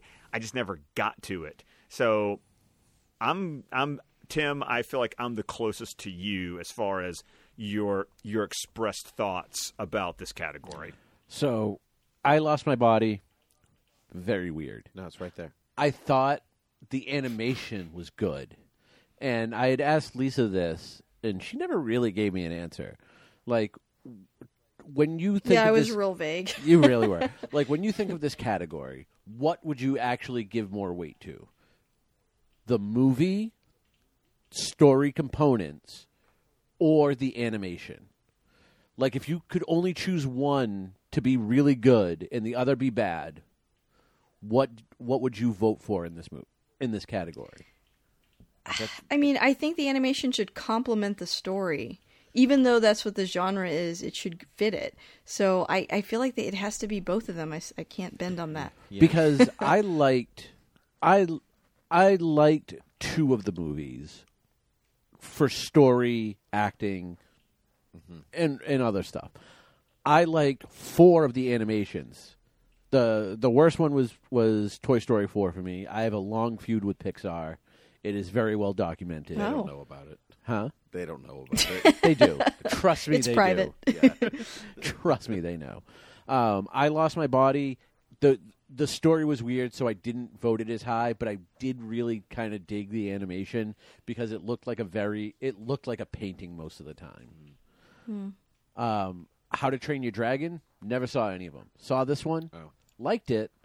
I thought the colors were amazing. oh yeah you should see the other two if you like this one Yeah, Yeah, they're good. they are really good They're really good. My kid, my kids love. Oh yeah, kids love so- this. Missing Link, I agree. Like watching the previews wasn't really wasn't really that into it.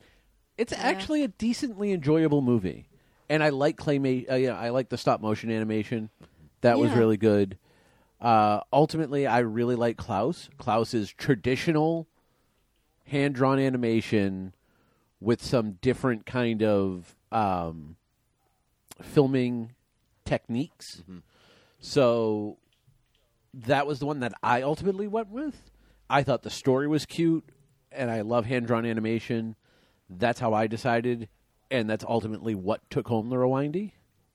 Klaus did. Klaus took Oh, it home, good. That's which is really good. That's great. Go good. Um, Good. Uh, Palmer, can I can I throw in my two cents Sure. because you only asked Lisa, but I'd like to share my opinion about that. yeah, I would as well. Um, yeah. Well, and I think it's a really good question for you to ask. But I will say, if I ha- if I if I can't be diplomatic like Lisa and like give a non-answer, I, I see what you She, did. there. she's good at that. Yeah. Well, yeah. I, I just it's got to be both, and animation is a big deal to me. So I think that's part of it for me. It's like no, it's No, gotta I agree. those things. Like it, ultimately, I I, want it to I agree. uh, but I think ultimately for me it is like if if if you gun to my head, I have to pick one over the other. I'm gonna say story, Yeah. characters, acting, Okay. because animation, animation can be subjective. I, I, I feel like animation can be more subjective than good plot and good because it's art. right? Yeah. right. 'Cause, Yeah, like, like, if I- Missing Link is that Kubo and two strings. Right, which I really like. So that Uh, it looks Stu- really Yeah. nice. Laika uh, yeah. Studios. like yeah. Yeah. like if I was going strictly on the animation, I probably give it to I Lost My Body with Missing Link being the runner up. Mm. And that's nothing to say for Klaus. I thought Klaus was great. But I think Klaus was a ble- was both the best story and the best animation. At least as far as like meeting in the middle mm. to make the movie.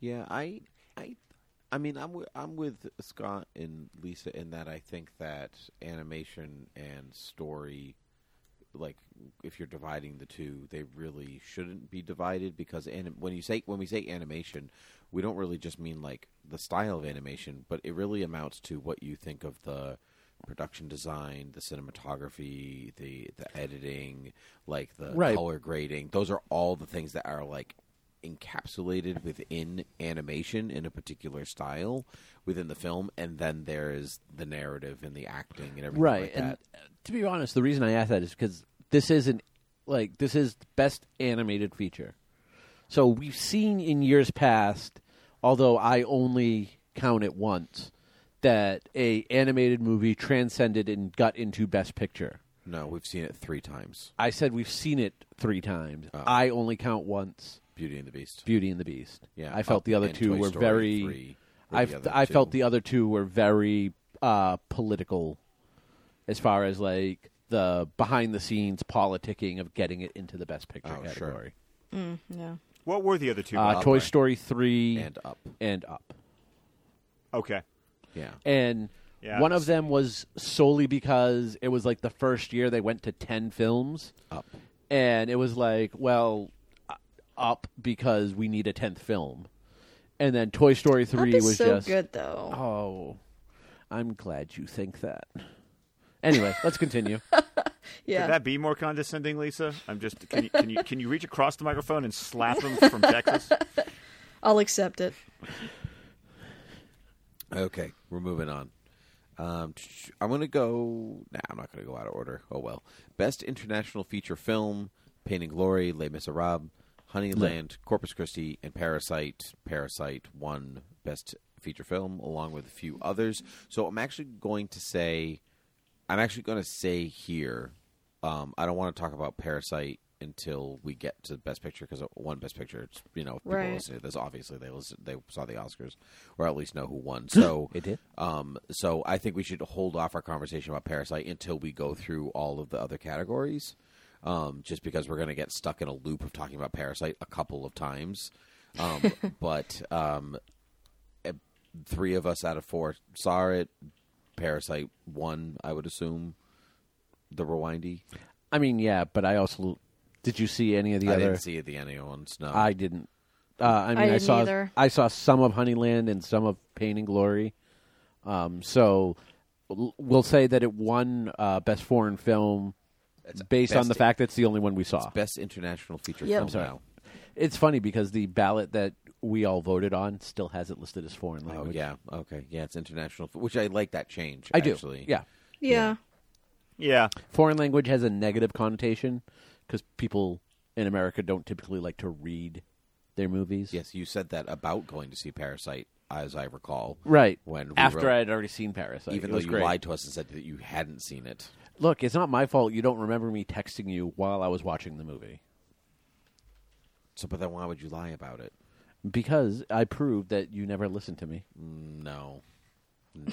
Fun Continue. fact: Palmer was supposed to record from home tonight and showed up at my house. That never happened. Yeah, I don't know because you what you're don't talking listen to about. me. I don't. We don't record this Anyway. via internet.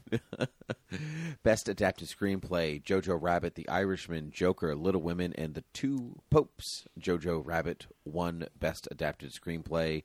I honestly thought it was going to be Little Women, um, based on one how spectacular it is, but also the kind of the political climate surrounding the Oscars in America right now. I was a little shocked that it was Jojo Rabbit, but I I enjoy that it was JoJo because I quite liked that film. Um, but I really thought it was going to go. I really thought it was going to be Little Women. Lisa, Yeah, let me. I'm looking for my little ballot. Unless one of you guys can say it for me quickly. I can. Yeah. Okay, thank you. Oh yeah, I see it here. Um, I did pick Little Women. I think I just assumed that because you know we all know that's a book, and I've read the book. Uh, whereas we all know that that is Jo- actually adapted. yeah, Jojo Rabbit. Yeah, maybe wasn't but- adapted from anything. Maybe they were lying. But in Jojo Rabbit, I should have known that. Well, I, I did have it as my number two because I, I saw in like the behind the scenes when we talked about it in our episode uh, on my show that uh, it was a book based on a book that his mother recommended to him, right, that Caging Taika Waititi's Skies. mother recommended. Yeah. Um, and Which was so in his acceptance speech too. Oh yeah, that's right. Yeah, he loves his mom. You know, his mom was the inspiration for uh, his character in uh, What We Do in the Shadows as well. So he Oh, yeah. he His loves mom's his a vampire. Yep. Yeah, fun Twist. fact. Okay. Uh, but yeah, I I thought, you know, I was I was fine with it. I, I understand what you're saying about the uh, political climate, but I do want to stress that, you know, no one's saying any of these movies are bad that are being nominated. They're all great. Oh, I will.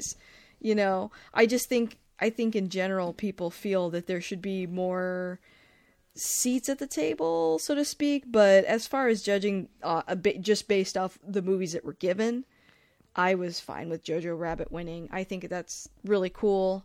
Um, it was a great movie, and it's it's nice to see Taika Waititi take home that Oscar. So I was cool with it. I agree with all of that, uh, Scott. Um, I, you know, I like. I mean, I, I might have the unpopular opinion here, but I loved Joker. Uh, I really enjoyed that movie. It was one of my favorite movies of the year. So that got my number one. But Little Women did get my number two, even though I have not read the book. I did know that the book happens in a linear, uh, chronological order, and what Greta Gerwig did with cutting up events in the book so and finding parallels between the past and the in the in the quote present and then matching those up throughout the film. With this being my first experience with little women i thought was uh, incredible and made someone who had never read the book before make me want to go and read the book. And so that was number two I've never seen Jojo Rabbit, nor has the trailer ever inspired me. Like I've seen the trailer. Good and job, it- Scott. I've been told. I- I've been I've been told by people uh, who listen to my podcast saying, "Hey, Scott felt the same way about the trailer when I saw it. Go check out the movie." But still, n- nothing inspires me to go see it Yeah, I, and it, it and it might be one of those that I'll see someday, but I'm not. My pants aren't on fire to go see it right now. So, you know, that's kind of where I fell on this yeah, category. the trailer kind of sells JoJo as a like a Wes Anderson absurdist comedy, and that's not really what it is. Right. Um, and totally agree. It's not really a comedy. I mean, maybe a third of it is, but yeah, yeah, you're right. Yeah, so but it's also not for everybody. Scott, I felt the Yeah. same way uh, with the trailer for Jojo Rabbit, and then I saw the movie, and I still feel that way. Uh, uh, full disclosure: Palmer hates Taika Waititi. Um, I believe. well, here's the thing, I- and I Is do. this I, because of I, Thor Ragnarok? I 'Cause, like, you don't absolutely have to love that movie. despise Thor Ragnarok. Like, I, I- agree with Palmer. Like, I agree with Palmer I- wish on this he'd when point. I never made that movie sometimes. when 'cause I it's so eventually different from his end up films. in hell after my life is over, I know I'm going there. It's fine. I know that his movies will be playing on a loop. That's crazy talk. I mean, So- it's fine not to like that movie, but his other films are so different from that. Like, I, I just almost wish, for all comic book lovers' sake, that didn't like that movie, I could just erase it from their memory banks because that's. I don't know. That's just So- one of his movies, and it's so, so different from his gonna- other films. We're going to talk But about Jojo. Rabbit that's go. the one that won that that what that's the one that won best adapted screenplay. Here's my issue with Jojo Rabbit. Oh dear. and it's not no it's not it's not horrible i believe that there's a way to make what this movie was supposed to be good. And i believe that that takes deafness a deafness and a subtlety. And i believe that he, that Waititi has all of the subtlety of an asteroid plowing into a planet. I the the whole beginning of I of the German version of I want to hold your hand by the Beatles with him as Adolf Hitler dancing in the streets. Mel Brooks Mel Brooks used to do used to do bits about the Nazis in Germany. That's right. He said the only two things he wouldn't make fun of are the Holocaust and dead children. Right. Everything. but else he would make gay. fun of Adolf Hitler, Mm-hmm. and he he's very proud of that. Like he's very proud that he was able to make fun of Adolf Hitler being a Jewish person. Mm-hmm. It's one of his top things. He does it Waititi is also Jewish, and right. And Mel I'm not Brooks saying loved this movie. okay, that's saying. and that's fine. but I'm going to be the dissenting voice. I will say that Mel Brooks, I think, does it right, and ki kind of tying into the political climate. This movie goes so over the top that, if anything, the Nazis in this are so absurdist that you don't even think they're real people, and how much of an evil presence they were. But that's because it's from the perspective of a child. That's right. Yeah. So it's not really a true realistic version of Nazis. You're looking at what does war look like to a kid. And his journey, his arc is going from the way he views them to how they actually are at the end. And there's I don't want to say because there's like a really big traumatic event that happens towards the end of the movie, but that's his turning point as a character and that's when things like take a, a much more serious t- turn. So I thought it was like really smart of Waititi to open with comedy and lightness and you're seeing it from this kid's point of view and then it slowly changes as reality sets in. Yeah, and on top of that, I would add that because you talked about Mel Brooks and making fun of Hitler and everything like that.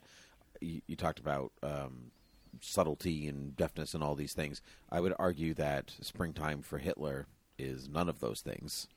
Um, That's a and good so point. I, I mean, Mel Brooks is not it subtle. a I full absurdist. I think it's more grounded than the Nazis being like the Jewish people have gills and fins. But they But said those are stuff some like of the, that. But those are actually some of the lies that they used to s- spread, like to kids, and so, so it's like it's actually like researched. I nowadays mean, it's kind of like about propaganda and how it fuels hate. Right. And, you know, how people will believe anything, even if it's absurd, because they want to hate something I, anyway. I think in the current in the current climate, there's a way to do this movie, and I just don't think he did it correctly. And that's fine. I mean, it is subjective. Like, uh, you can, if you don't like it, I totally get it. Yeah. And hey, anytime you make a movie that has anything to do with Nazis, come on, it's going to be controversial. And Right. I'm here for that. I, I wonder how we'll look at this movie five years from now. Like, will I be eating my words and deleting my episode? I don't know. so, It'll, yeah, You know, I mean, it'll be I- I get it'll that. be interesting. it. It'll Um, come back to haunt you. So I know, we I'll talked about this with no. the in our top ten thing with Little Women. I liked Little Women. I don't think the story was. I like. I don't get the whole being enamored with the story, but I think it was adapted well. Yeah. Well, no, no, no. I'm not saying it's a bad story. I like. I like the movie. I like the story. I don't get why it's You don't a connect with the classic story. I don't get why it's a classic, but I understand there. There's Oh, a man. lot of people who do, and great. I wish I connected with the movie a little bit more because of that. But Yeah, that's fair. ultimately, I did vote for it for best adapted screenplay because out of the ones here, I thought the story was the best adapted, and it got the rewindy. Little Women got the rewindy. Yep. Sweet deal. Moving on, best original screenplay. Um, Knives Out, Marriage Story, 1917, Once Upon a Time in Hollywood, and Parasite. Parasite won for best original screenplay. Uh, this one was tough for me because narratives are quite near and dear to my heart, and I thought all of these really, really some of the strongest original screenplays in some time. And uh, but I think Parasite rightly deserves its rightly deserves its award. Um, though I might have given it to they give it to Marriage Story. Uh, you make bad choices sometimes, so maybe. Yeah. Nope. No, I gave it to Parasite. Yep. Yep, because it deserved it. Yay, I was right. Um, and so uh, Lisa, what do you think? I also chose Parasite. I've seen all of uh, this director's films, and they vary in terms of tone and subject matter. But this one, I mean, I did not see any of it coming. it's impossible to predict this movie, and that's hard to do. It's hard to go into a movie not knowing what it's about and to be that satisfied.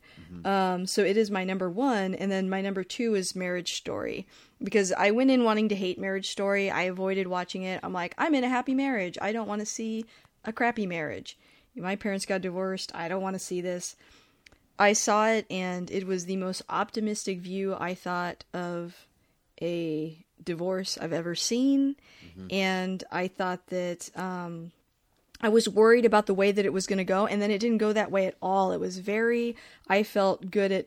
There's points of in the movie where you're not on either character's side necessarily, like your viewpoint shifts, and I think that that's really clever in the way that it's written, and it's also very fair to both of them. And at the end, it for me it ended on a yeah somewhat of a heartbreaking ending, but also a very optimistic one, and I don't know. I just thought it was very mature in, in terms of dealing with that subject matter in a way that a lot of films about divorce um, are not. And I think there's a temptation for a lot of writers when they're writing about their own experience to really color it uh, in terms of like, you know, making himself the good guy and herself the bad guy. That's not the movie that we got.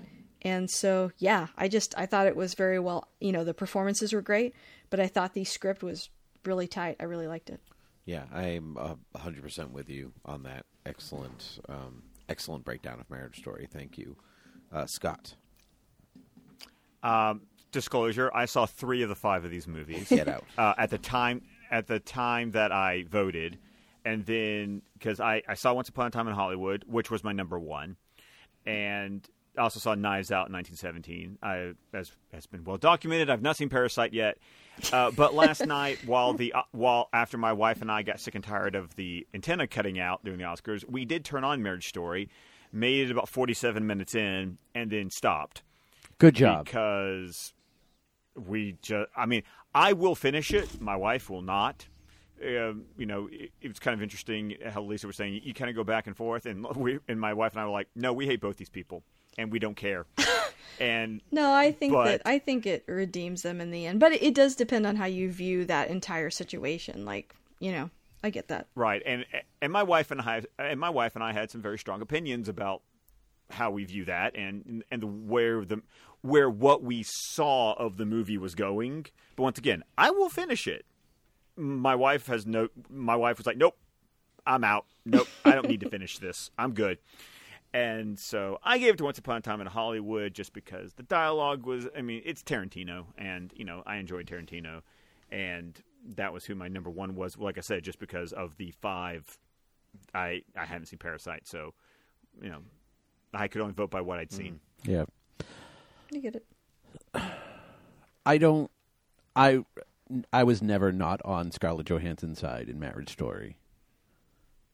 I could see that. I like, mean, like yeah. straight from beginning to end, I just thought Adam Driver was the worst, um, possibly the worst husband I've ever seen. he's a Um, little controlling, but he was a director, so maybe that's where some of that comes from. There goes all of our listeners who are directors. No, Whatever, they'll be fine. I Um, that being said, uh, Knives Out, which I totally intended to absolutely hate because I I really don't like Rainn Wilson, It was fine. It was good. Wilson. You mean Rain jo- Rian Rian Johnson? Johnson? Yeah, I whatever was like, his you don't name like is. Rainn I Wilson? also don't like Why? Rainn Wilson, so it's What? fine. Aw. um, so Rainn Wilson I just feel like the pulled under the movie bus for no has reason. good moments, but overall is not good. Overall, it's not great. Talk about and I don't Knives think Out it's still? huh. You talk about Knives Out. Yeah. Okay. Um, it's fine. It's okay. I didn't hate it, which I guess is a really good compliment. It is for you. That's, Yeah. yeah. If you didn't hate it, it's fine. I know. It's like you might as well give that thing like a gold star. Yeah, 1917. I think. uh, 1917. I honestly don't know why it gets nominated, and I'm not saying the story's bad. It's very, it's very okay. I think the entire thing of 1917 is its technical achievements. Give it all of the technical awards. I don't really think there's a lot of story there that hasn't been done before. Yeah, I mean, technically, all stories basically ask the same question. You know, Right, You no, I say this a know, I know. So, but I, I generally, in in a lot of ways, agree that there because there is not tons of story, but I think it's emo- I saw I saw it twice actually, and it's emotionally resonant. Um, Yeah. and I think that's it. Kind of like it's not just like. I mean, and the most fact that it's so personal Yeah, for you become Sam Mendes too. You become invested in the journey, and it's personal for Sam Mendes. Yeah, I, I never, Yeah. I never got to that point in this movie. Um, But, but I want to throw in some thoughts go here, too. In that, I, I think a lot of times with original screenplay, I'm going to be honest that a lot of times when it comes to judging this category, it, maybe not story as much because if you go by the old adage that every story's been t- no every story's been done, a lot of it then comes down to me as yeah you got plot structure, but I also put a lot of weight in dialogue. Yeah, Like- I, I think that's fair. yeah, okay. and and and I think that's why of the three of the five that I saw, that's why I, I landed on Once Upon a Time in Hollywood. You know, It's Tarantino. also- it's all dialogue. yeah, exactly. I, I know. And once again, but once again, it, it it's playing to my proclivities. Right, right. So no, yeah, I'm agreeing with you. that's and well, I know, and that's why I brought that up was because I feel like there's story and then there's dialogue, and I feel like you know when you read a screenplay, I mean, most of what a script is going to be is the dialogue, and so that's why I kind of I lean heavy on that when it comes to a screenplay award. you know, to to go off of that, uh, so a friend of mine, we were talking about the this original screenplay uh, award earlier today, and he had said it was interesting that Parasite won because he's like, I assume those members of the Academy that voted do not speak Korean, and so they're actually basing, so they're like, so they're basing the screenplay. Their choices, our awards, even we did the same thing on the translation of the original screenplay and so which in in some ways could differ from its original content and so um, we're kind of like giving the award to its we're giving the award to its translation to its second version of itself that we as american audiences uh, So you're saying it should have been nominated for adapted screenplay? So no, well, I mean, it's, it's it's so much that like we're we're not getting it in its quote like original form. Right. We're getting it in its. I second would agree form. with you if it wasn't a movie, if it was like a translated book. But because there is that visual aspect to it, which is I don't not- know, I kinda disagree. real- which is not really part of the which is not really part of the screenplay in a way that would be like saying depends like, on the nar- screenplay. Like, like it's like saying like the Yeah, I narrative think the rests heavily visuals on are a the pretty big part of cinematography, it. which is you know Yeah. like it's part of it, but it's I mean, it of depends on the screenplay. Where Okay. this was the director Yeah. writing it, he could have he could have had all of those things built into the screenplay. and he did Like you from have what I've seen behind right, the like you scenes, have stuff like that built into the screenplay, just like you would a stage play. Sure. Well, do you, uh, Mm-hmm. yeah, but do you think that? But I would argue, but I would also argue if the award is for the screenplay, then I would say you know because I mean that would mean screenwriters are the ones you know voting for the category. Right. I I would also argue that if if the award is for the screenplay, then you should the criteria, which I don't know what their criteria are. I would assume that the criteria is you're reading the actual text. No, not you're not. Yeah, the- and then judging Right. it yeah, by the, uh, text the itself. screenplays become available to those members of the academy Yeah. to vote in those categories. So, well, here's the thing: is um, to get nominated, you get nominated by the branch of the academy. So the writers nominate the screenplays. Once you get nominated, the voting is throughout the entire academy. Is throughout the entire academy. So the people voting for this to win are not just writers; they're the ones who got it nominated. But it feels weird if we go by your idea that it's adapted or that it's translated and therefore not the original. Doesn't that eliminate a lot of films in the future from ever being considered? Yeah, I'm not saying that's the. I'm not saying that is the uh, correct way to go about thinking about this. I'm just Yeah, it saying, is like, something It's also to think not- about it is an sure. interesting point to. It's also not an Yeah. arbitrary um, translation of it. Like you would think that this was vetted by the person. Like he, he might not be able to speak. Like I don't know how well he speaks English. Like we heard a little bit of it Mm-hmm. when he accepted his award. Yeah, he doesn't speak a whole lot of But- English from what I've seen. Yeah. but he might have enough understanding that he could sign off on the English translation. Um, and then Once Upon a Time in Hollywood, look, you want to hear my views on Tarantino? Go listen to our 1990s Pulp Fiction one. 1995. Yeah, it was this season. Mm-hmm. It was this season's Pulp Fiction. Um, Spoiler: Palmer doesn't like Tarantino. oh no, oh, I I'm really afraid. want. I, I, will skip that one. no, I really want you to listen to it because I've been waiting for someone to give me grief on it, and they haven't yet, which was well, really because we don't check our email, Palmer. no one checks our email. that being said, I went to I went with Parasite. Parasite got the rewindy. Woohoo! All right, moving into moving into our last six categories. Woo! Best Supporting Actress: Margot Robbie for Bombshell, Florence Pugh for Little Women, Scarlett Johansson for Jojo Rabbit, Kathy Bates for Richard Jewell, and Laura Dern for Marriage Story. To which she won. To which I was quite happy, though I also would have been very satisfied with Scarlett Johansson in Jojo Rabbit. Um, but Laura Dern was particularly excellent. She sold a part that she sold the part of something that you really should despise. Um, but she was able to find some type of elegance and depth and warmth inside despised of her. what should be a despicable person. What? She Um, was. And so I wasn't listening to No. anything Palmer just whispered into the microphone. Uh, so I'm going to move on to Lisa. Um, I'm so glad Laura Dern won. She was freaking on fire in this movie. Her like monologue alone that she has in it should have won an award by itself. I mean, I think Um, that's why she won. Yeah, That is yeah. easily the she best part in the movie.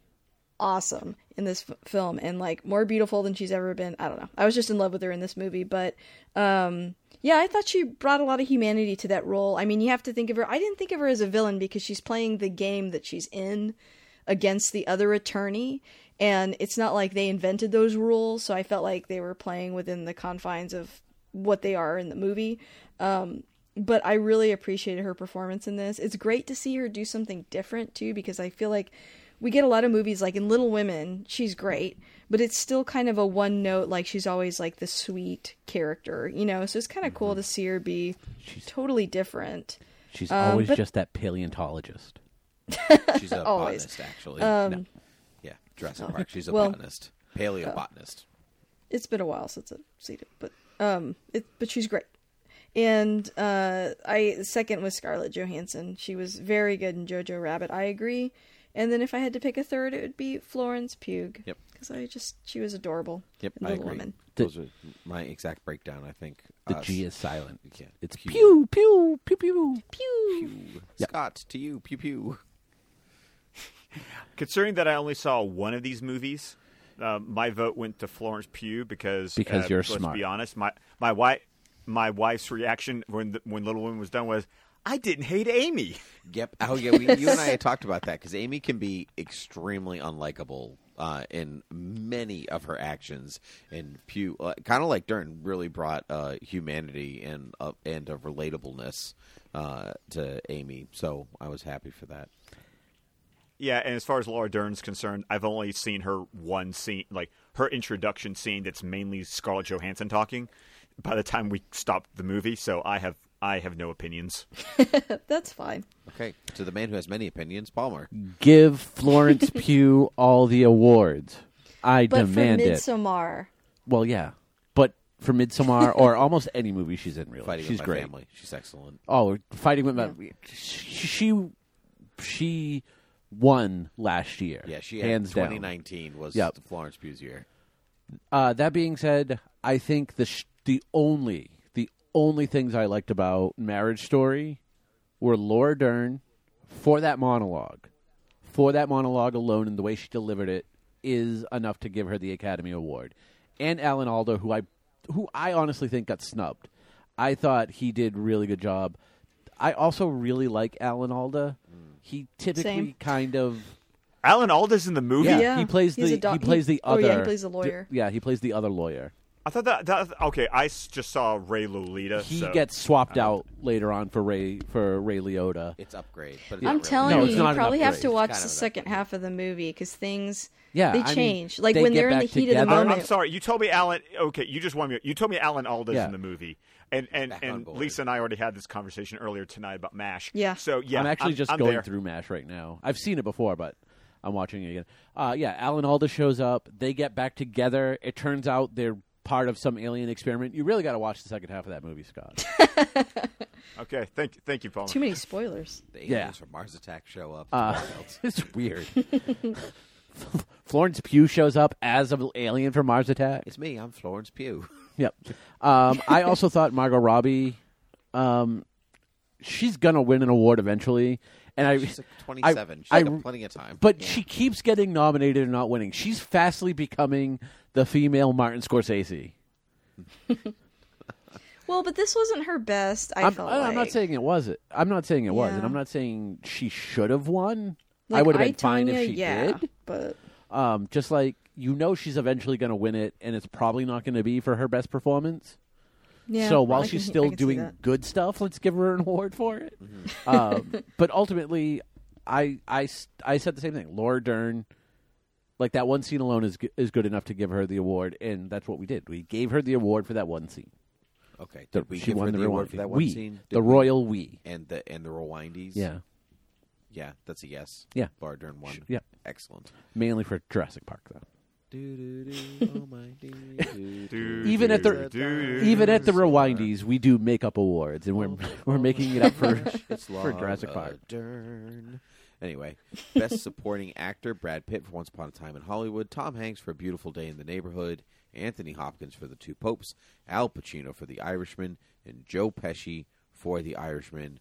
Brad Pitt won for Once Upon a Time in Hollywood, incredibly deserved among some stellar performances from all five of these guys. Um, but Brad Pitt was like entrancing in a way that he has never been and uh, I was completely taken with his performance, and I think it actually elevated the movie beyond uh, beyond itself. Um, though I loved Anthony Hopkins, um, Tom Hanks was good. I had a hard time a little bit seeing past Tom Hanks a little bit in A Beautiful Day, as I usually do in like every movie that Tom Hanks is in. I have a hard time right. past it's like Tom Cruise or something. yeah, Yeah. I have a hard. He's just like his celebrity has exceeded like me seeing past into the roles. I usually don't know it's Tom Cruise until he does that pumpy arm run. oh yeah, sure, that makes sense. Oh, it's Tom. oh, I'm um, it's a Mission Impossible movie.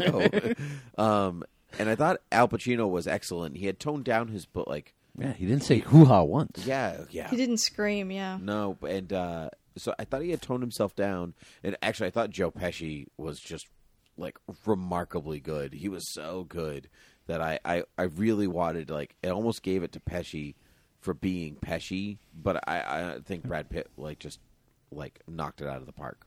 Lisa. I gave it to Joe Pesci because I was like, he's finally front and center, and uh, I felt like he he got more to do in this than he's gotten to do in any of the other movies Martin Scorsese put him in, hmm. and I thought he did a great job, and he was just my favorite performance. I'm gonna be difficult and say I don't really understand why everyone's so in love with Brad Pitt's performance. I don't get it. I think he's been better in other movies. I don't. I don't know. I don't understand why he won. I was like I, shocked when I'm going to support. I'm going to support you, Lisa, on this. I just one, don't actually. see it. I like have- I, and, and I think he's a great actor. I mean, I really do. I love him in a lot of movies, but in this one, I felt like he just. I just don't understand. Like I just don't get it. I have a 10 minute PowerPoint slideshow when it gets to me on why Brad Pitt. Okay, let, let's turn it to you then, or to Scott, or Oh, to, to Because Scott that's all I- first, and, Yeah, then to, Scott. and then to Palmer's still setting up the projector. So Yeah. to Scott, I'm going to. I'm going to lay the carpet. yeah, I gave it to Tom Hanks, honestly, because I could see past the Tom Hanks. I, I've, I have a little Mister Rogers phase. I mean, after seeing um, "Won't You Be My Neighbor" last year and literally crying the entire documentary, Tim Um, is still crying about it. It was beautiful. it was really beautiful. uh, so and and Tom Han- the Tom Hank the times Tom Hanks was on screen was my favorite part of that movie. I so much so that I wish the movie had more of Tom Hanks in it.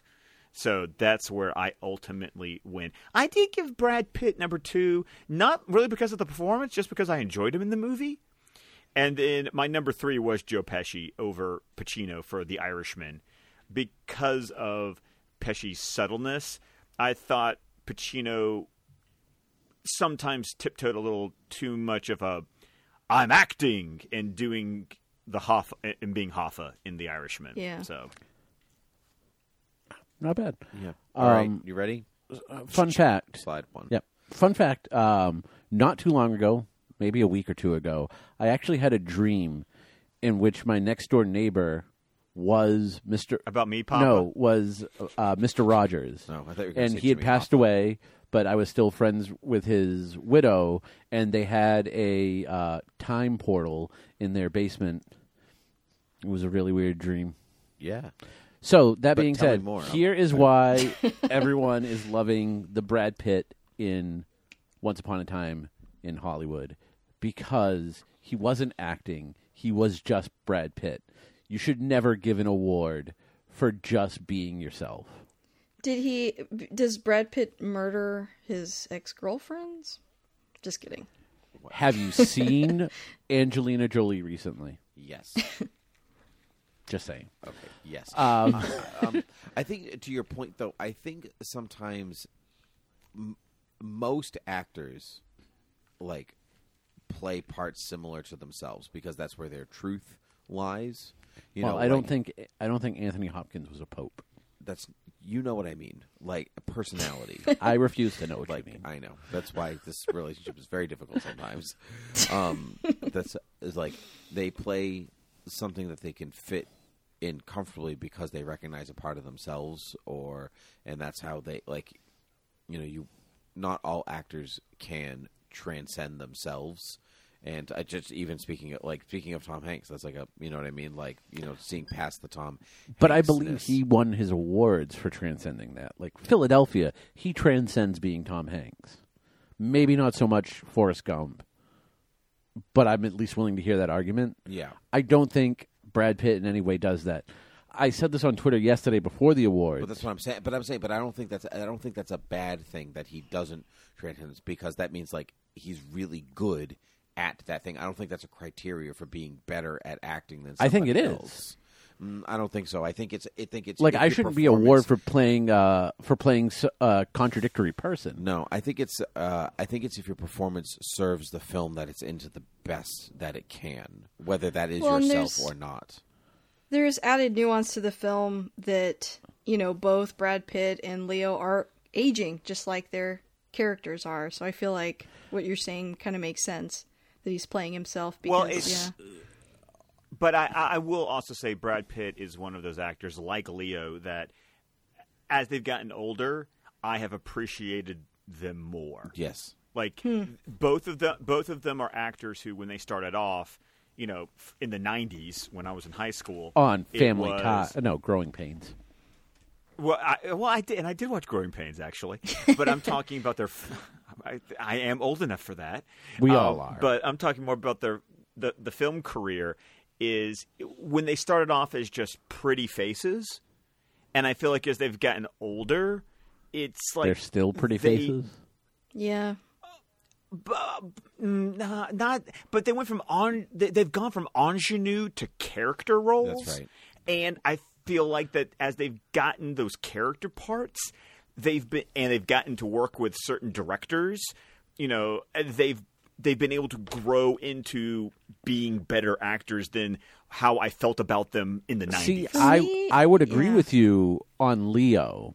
I think Brad Pitt has just settled into playing Brad Pitt. Pretty much. Peak Brad Pitt was like Twelve Monkeys, Fight Club. That was when I thought he was yeah, doing something like, Give him an award for Twelve Monkeys, sure. Yeah. Give him an award for any of the Oceans or this movie. I don't see it. I said on Twitter yes yesterday, and I'm going to stick by it. Hollywood, we all we all know the Oscars love doing makeup Oscars, and I'm not saying there was a makeup Oscar in this, but they also have been wanting to give him an award for acting because Hollywood loves Brad Pitt, and this was the first decent opportunity to do it in a while. Um, yeah, I think I that I think that part of that is true, but Because like Ad Astra was just bad. I, I think a, pa- I think a part of that is also true, but um, I agree. I I liked Ad Astra, and I'm going to say it right now. Thank Sorry. you. I Well, think, I, I think You, that I think we've that cut Scott's a- mic off for the rest of the I episode. think that No, you haven't.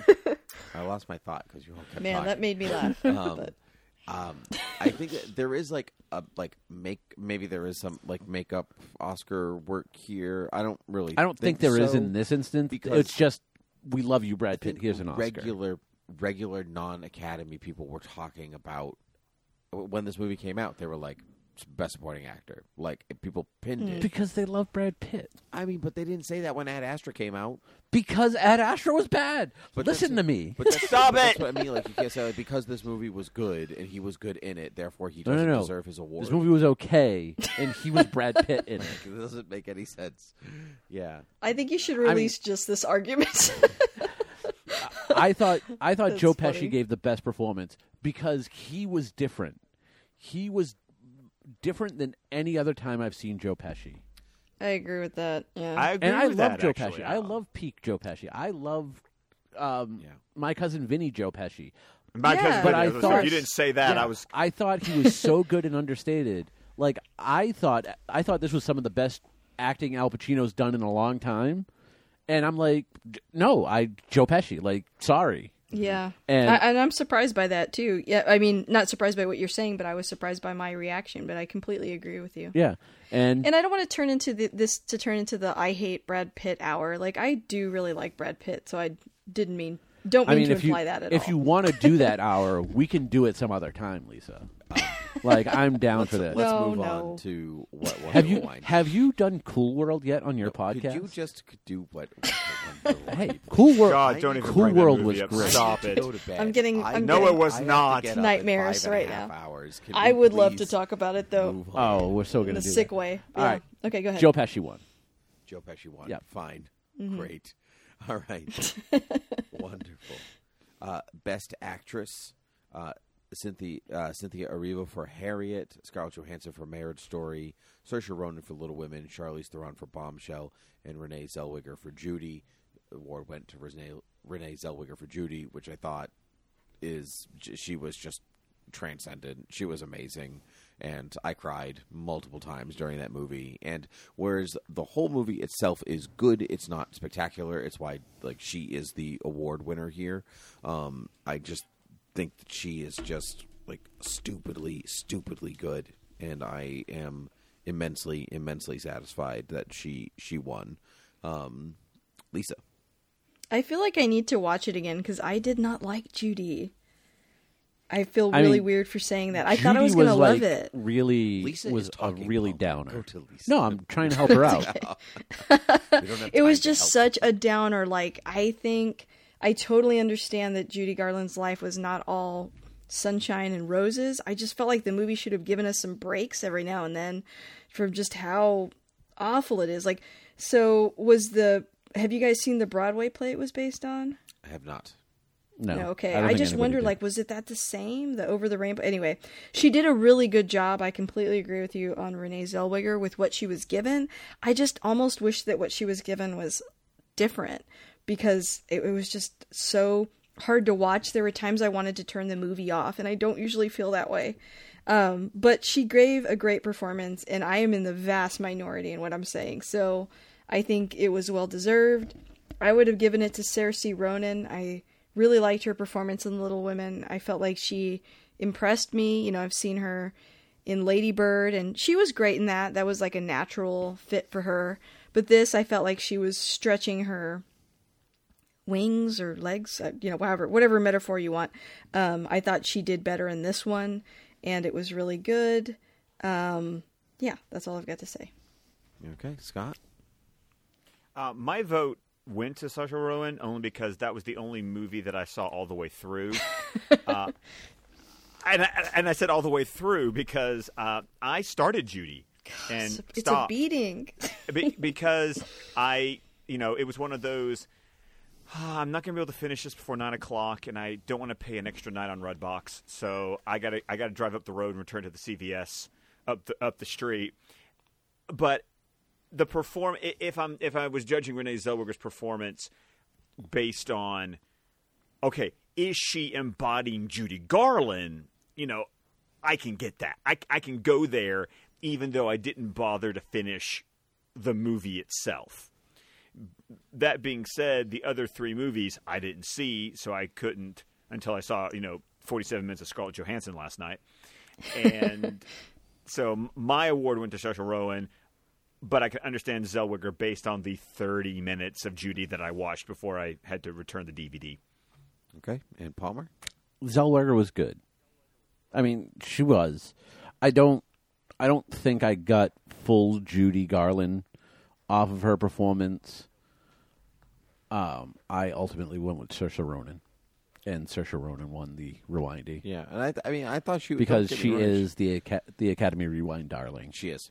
She is, and I mean, she she is excellent in in Little Everything. Women. But I don't, I don't know if it's a part that like say like pushed her the way that Renee Zellweger might have had to push herself for Judy. I think you've all talked about how I can see that, Like yeah. it's a hard movie to watch, but I think like when we say like so is Schindler's List, but you know like but you know it's affecting that way, and so I think um like Yeah, if, but I think if her more- life was up there and you were like, I don't care, boo hoo, poor you, then it, then it didn't do its job well. But because you were Sure. affected by her story, then it Right. did its job well, and she particularly did her. job I never well. thought I would say this uh, th- uh, this following sentence, but there was more reprieve from the sadness of Schindler's List than there was in Judy.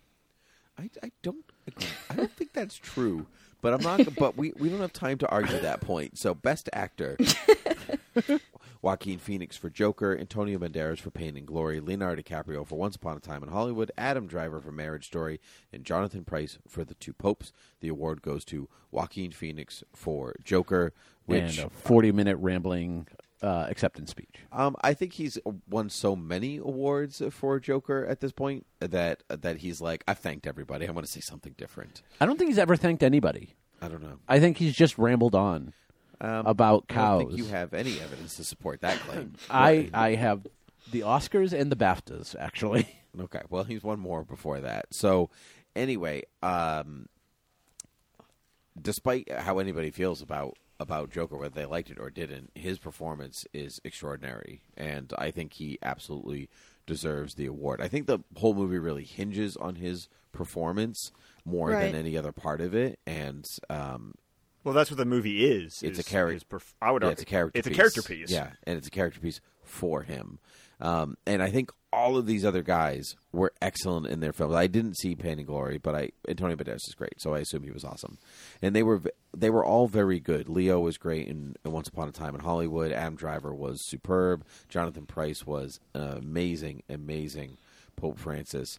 But Joaquin Phoenix was he transcended himself. You know, like we talk about. You know, like we talked about with Brad Pitt being yourself, and I like versus not. And I think Joaquin Phoenix's performance is like the antithesis to what Brad Pitt did in Once Upon a Time in Hollywood, where he just wasn't Joaquin Phoenix anymore. He was Arthur Fleck, and um, I think that's im important in watching the film. So I'm very happy that he won.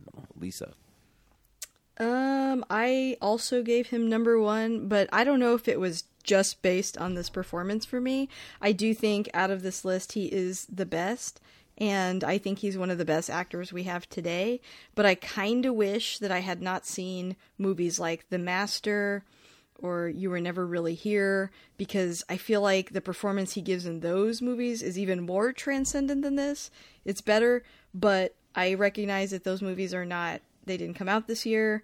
So, Or did and I know that those mo- movies are not necessarily movies that a lot of people would even see. So I understand why this one would be elevated to the level that it is. I do think he should have won. And then number two, I had Adam Driver.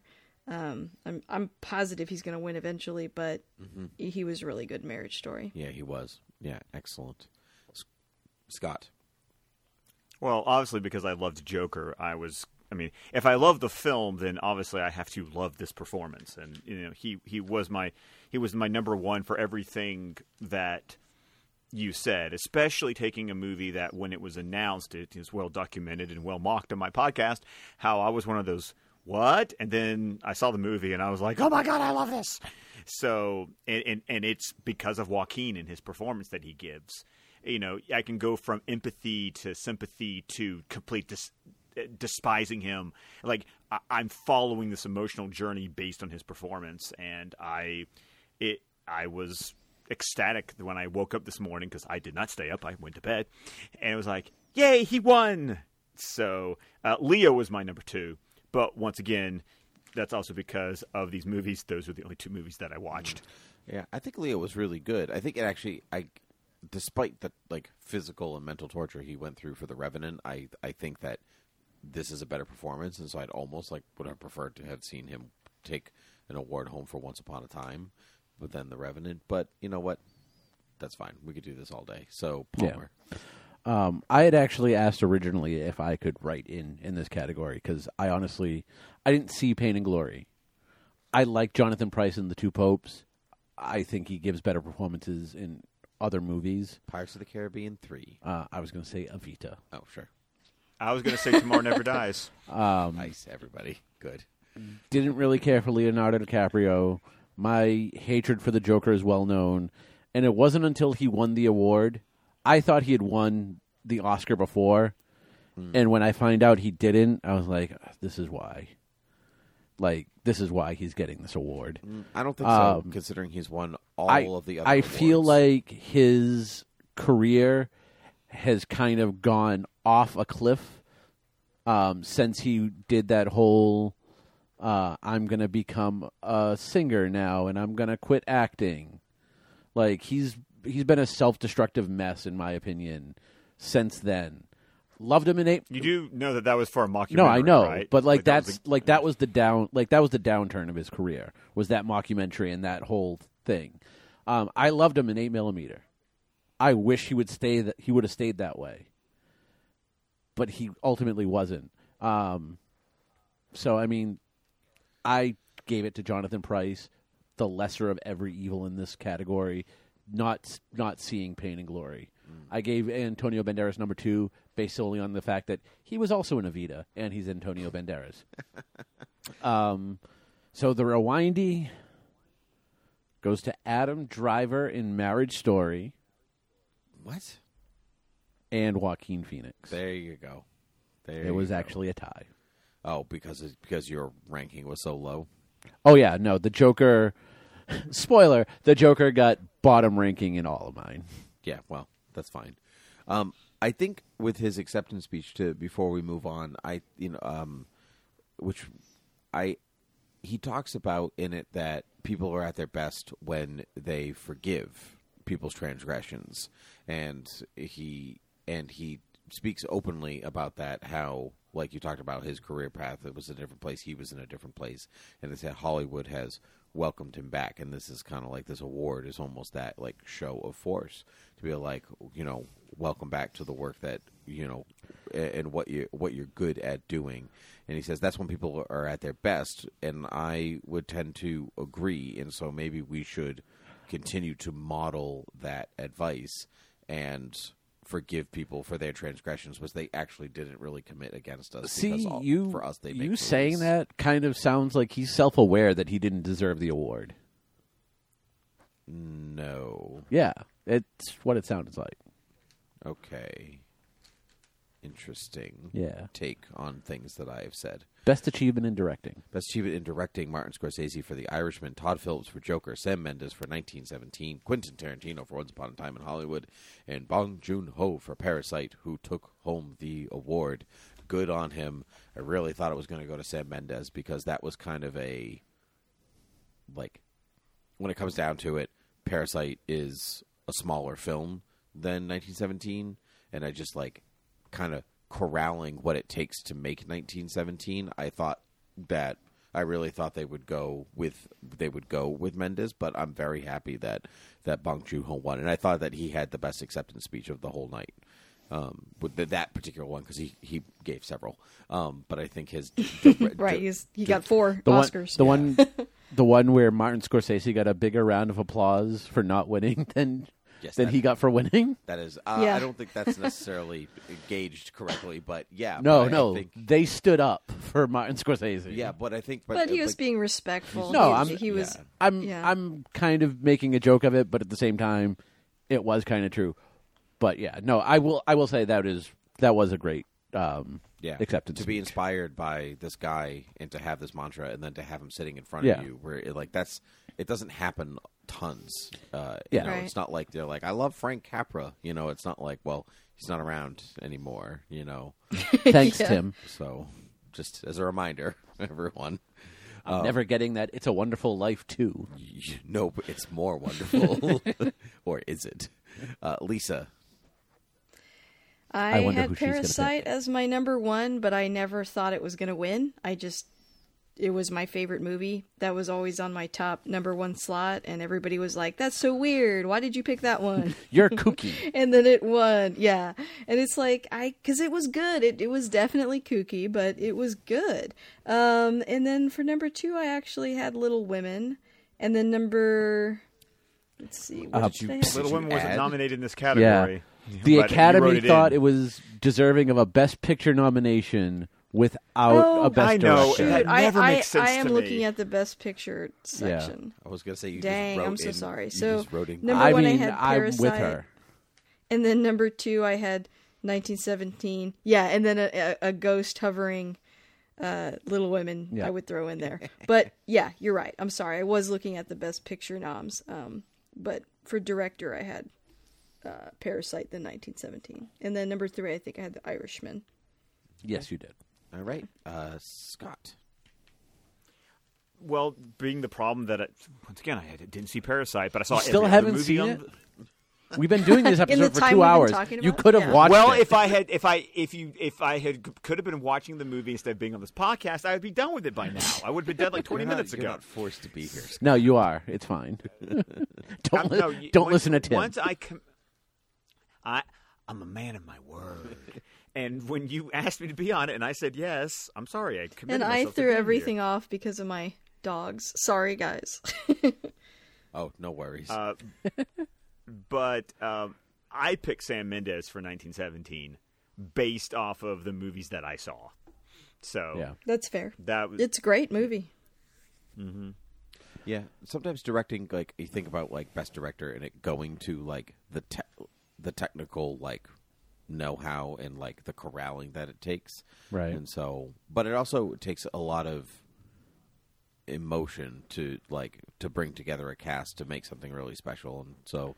Well, I but as a director, once again, film directing and stage directing are completely different things. But I still feel like it, it, it's a it's a balance between the technical aspects and the performances that you feel like the director helped get those performances out of those actors. So Yeah, So I agree with that. um, for my time, to make this a little bit quicker, I'm going to just say who won the Rewindies, and then I have a short argument that I want to make for Little Women. Okay. Um, so the Rewindy actually uh, was split again uh, between 1917 and Parasite. Sweet. Little Two Women. great movies. So there's been a lot of controversy over women not getting nominated in the director slot. Okay, I'm just going to say this: I want to, I want to go back to a time when there were less Best Picture nominees. I honestly don't think you should be nominated for Best Picture if you don't have a Best Director nomination. I'm not saying you need to win both. But I think, given the fact that the Academy clearly really liked Little Women, but not apparently the directing of it, was was to me insane. And- I, I agree with not- you, Palmer. I'm not, I yeah, completely I'm, agree I'm with all you. Yeah, for I increasing And- the number of slots. Yeah. And I said the same thing, and this has also been done before with Moulin Rouge. Moulin Rouge got nominated for Best Picture without Baz Luhrmann directing, le- leading to um, not Oprah Winfrey, um, Whoopi Goldberg, who was the host that year, when she was talking about the Best Picture nominees, she was like, "And we have Moulin Rouge with all this singing, dancing, so such frenetic energy that was all done seemingly without a director." Yeah. I remember that, That- year. Yeah. I remember You know, and that I know was a people great argue that it's that. different, it's too different, but come on. I mean, it just feels wrong, right? Right. Like we just can tell that it's wrong. Right. Like, like, I'm- objectively, I'm not yeah. saying like you need to have three slots for women every year. But if you're gonna Right. if you're gonna obviously think so highly of this movie, I don't understand why you don't nominate Greta Gerwig. Because then either you only nominated it for Best Picture because you had so many slots to fill, or Mm-hmm. yeah. there's just something weird. I think it should have been Yeah, I nominated. agree. I don't know if I would have voted for it for for the winner. I thought it should have been nominated. Yeah, I, I, I generally agree with that. Especially think, uh, especially the idea of like filling a slot. Yeah. Um, uh, which, I mean, you and I talk about this almost every episode about like going like do five. Yep. Because Mm-hmm. more than like I get why you want to have more. Um, because every t- because people complain that like oh, I didn't see any of these movies. I'm Right. like, well, that's that's that's not the Academy's fault that you didn't see the movie. Like, go like expand your horizons. Yeah, there was there was nine this year. I I'm willing to hear the argument for six. Sure. Yeah, but then I think that you'd have to. I think then you'd have to increase every other category by six, Just directing. even just directing. That's fine. Sure. Ju- Just the, if you're going to have six best picture slots, have six directing slots. But also, let's Well, just stop but the making the, best that- picture one flexible. Get it back to just five slots. Yeah, but he's saying so. Like, Well, well, eh, but the idea is that uh, a, I would argue that in film, the director and the picture are, are those are two of those like interlinked. yes, You know, Right. So, so if you're going, it's almost as if you're going to flex the number of best picture year to year, then you need the director slots to To flex as well. And to and I as well. think they've increased because film has changed so much since the Oscars began, right? There's just so many movies that come out every Oh, a- year. absolutely. Enough to fill all these slots. So I don't think we should limit the slots. I think if And- anything, they should be increased, Yeah. you know. And again, I don't think you need to win one to justify the other. Like right, right, No, right. I, I, yeah, no, definitely like not ultimately, saying that. ultimately, I picked Sam Mendes for best director, Mm-hmm. and that's only because of the style of movie 1917 was. Like it Mm-hmm. would take someone really good at their job to pull it off the way he did, Right. And that's why I voted for him. right. Do I think 1917 is the best picture? We're going to find out. But the best directing, I think, was him. Yeah, and I, I, I'm exactly in that camp where it maybe it's not, maybe it's not the best picture, Yeah. but it certainly is. It is the best feat of directing. Yep. You know, um, but it gets tricky because then you could say like, oh well, maybe you need more, maybe you need more screenplays because you know obviously you need the story, or maybe you need more cinematography because that you know like, like it can I'm get, open like- to that. Yeah, you get like a, it's like a slippery slope of like how many like what constitutes and makes a film, and you know so right Um, and Right, and I you could make I- you could make that argument sometimes but i think a director is too integral to a movie Yeah. Mm-hmm. Yeah. You, And I think Yes. like even with like Parasite, um, there's a certain if you watch a lot of this director's movies, there's like a flavor and a and I would say that there are performances he specifically pulls out of his actors, and you can see that pretty consistently in his oh, movies. Oh, yeah, he- so to me, like that's why I had him at number one, even though it's not the same technical achievement as 1917. Oh, absolutely. I mean, you Yeah. can't really say you know th- 1917 is the only movie like that. Um, so if I'm ranking based on the kind of job that they're doing, not the type of movie it is, Right. I still put Parasite number one, but that's a personal preference. yeah i'm not know? faulting you for Yeah. for picking parasite number one if 1917's not in this year like if it's not out this year i think i vote for him Yeah. um, because you're right he I, does I, mean, get it's that my number two. So Yeah, he it's- does get that they're performance pretty out of the actors. matched. Yeah. yeah. all right last category did you do the rewinding for best director already? yeah i did that at the start 1917 and Parasite. Oh yeah, that's right. Okay, I They co-won. Okay, They last co-won. category: best picture. Parasite Ford versus Ferrari, The Irishman, Jojo Rabbit, Joker, Little Women, Marriage Story, 1917, and Once Upon a Time in Hollywood. The winner goes to Parasite. Uh, of course, of course, people watched it. You know, um, uh, the first first international film in 92 years in the Academy's history to win um, to win full Best Picture. Um, won Best Picture, International Picture, Original Screenplay, and Director. Pretty outstanding. It's an amazing film, and I'm quite happy it won. I truly thought 1917 was going to win. That was the safe pick. I think that was the safe. Yeah. pick. Yes. Yeah, agreed. Yeah. It, this But is a, this was um. I think, I think Hollywood, like critics alone, really loved Parasite, and I think Hollywood, obviously, really loved Parasite, but so much so, like you could see the excitement when he won Best Director and when it won Best Picture in the uh, in the presenter's face and tone when they opened up the envelope. And I thought I thought uh, Jane Fonda was great where she gave that like five second pause, and when she paused that long, I was like, it it's got to be Parasite. If it was 1917, she just would have said it. Yeah. Right. Yeah, that's true. That's that's a good point. Like she had to absorb the Right. enormity of Right. like like Yep. film history that was Yeah. happening in front of her. Yeah, that's a it's a really good point. Uh, Lisa. Uh, I picked Parasite, as I said accidentally last time. I really did not think that it would win. I just, it was the best movie I saw last year. And I know, like, there's a little bit of, you know, anger and angst on Twitter about how, you know, this is a political move and just they, they felt like they had to give this award. But I do want to stress, like, That Well- Twitter is dumb. And, Yeah. and also I- I do those wanna people say didn't see that- the movie. Right, right. It's like I I I know why you're saying that. And even looking at like my Twitter, you could say I have an agenda. I completely understand that and you can accuse me of that and I will own that. But the reality is it was just the best movie last year. I never thought they would give the best movie best picture. That sounds terrible, but I just didn't think they would do it. It's And rare it as- happens. yeah, it, it is. is and, rare it and I didn't know that until I really started listening to to y'all's show actually because I don't as much as I I get caught up in the moment every year watching the Oscars, probably because I haven't cared that much about best picture, it just kind of like leaves my brain and then next year I reset and forget what happened. So um when you It's guys lit- mentioned that and listed a lot of them, I'm like, yeah, you're right. They're not always the best movies. yeah. And having been a fan of his since The Host, I walked into that movie not knowing what it was going to be other than a monster movie and was just Under shocked by how oh y'all should see it. it Oh, it's great.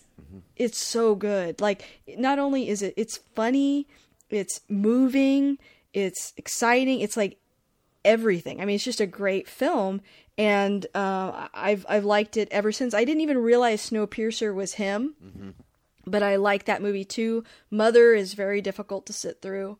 Okja is a great film, but this one, I mean, it is the best of all the things that he does so well into one film. It absolutely should be the one that he wins for. I just never thought the Academy would ever give him any of these awards. So I am shocked by it. If it is some kind of political move, I don't care. At least they made a mistake and did something right this time. in this kind of and I'm not saying that they do something wrong every time, but this kind of directors he makes the kind of films that often get overlooked. It's Right. kind of like that year that uh, Mad Max was winning everything, and I was like, "What? This is great!" You know, that was to me a wonderful year. But yeah, I just I, I gave it to Parasite, and then number two, Wishful Thinking, Little Women, and then I think uh, let's see, number three, I put Ford versus Ferrari. Um, because I just, even though I think 1917 should be number two, I just thought that that's like the order the Academy would go in. Yeah, Um, I, I yeah. back you up on that list. Uh, Lisa, do me a favor.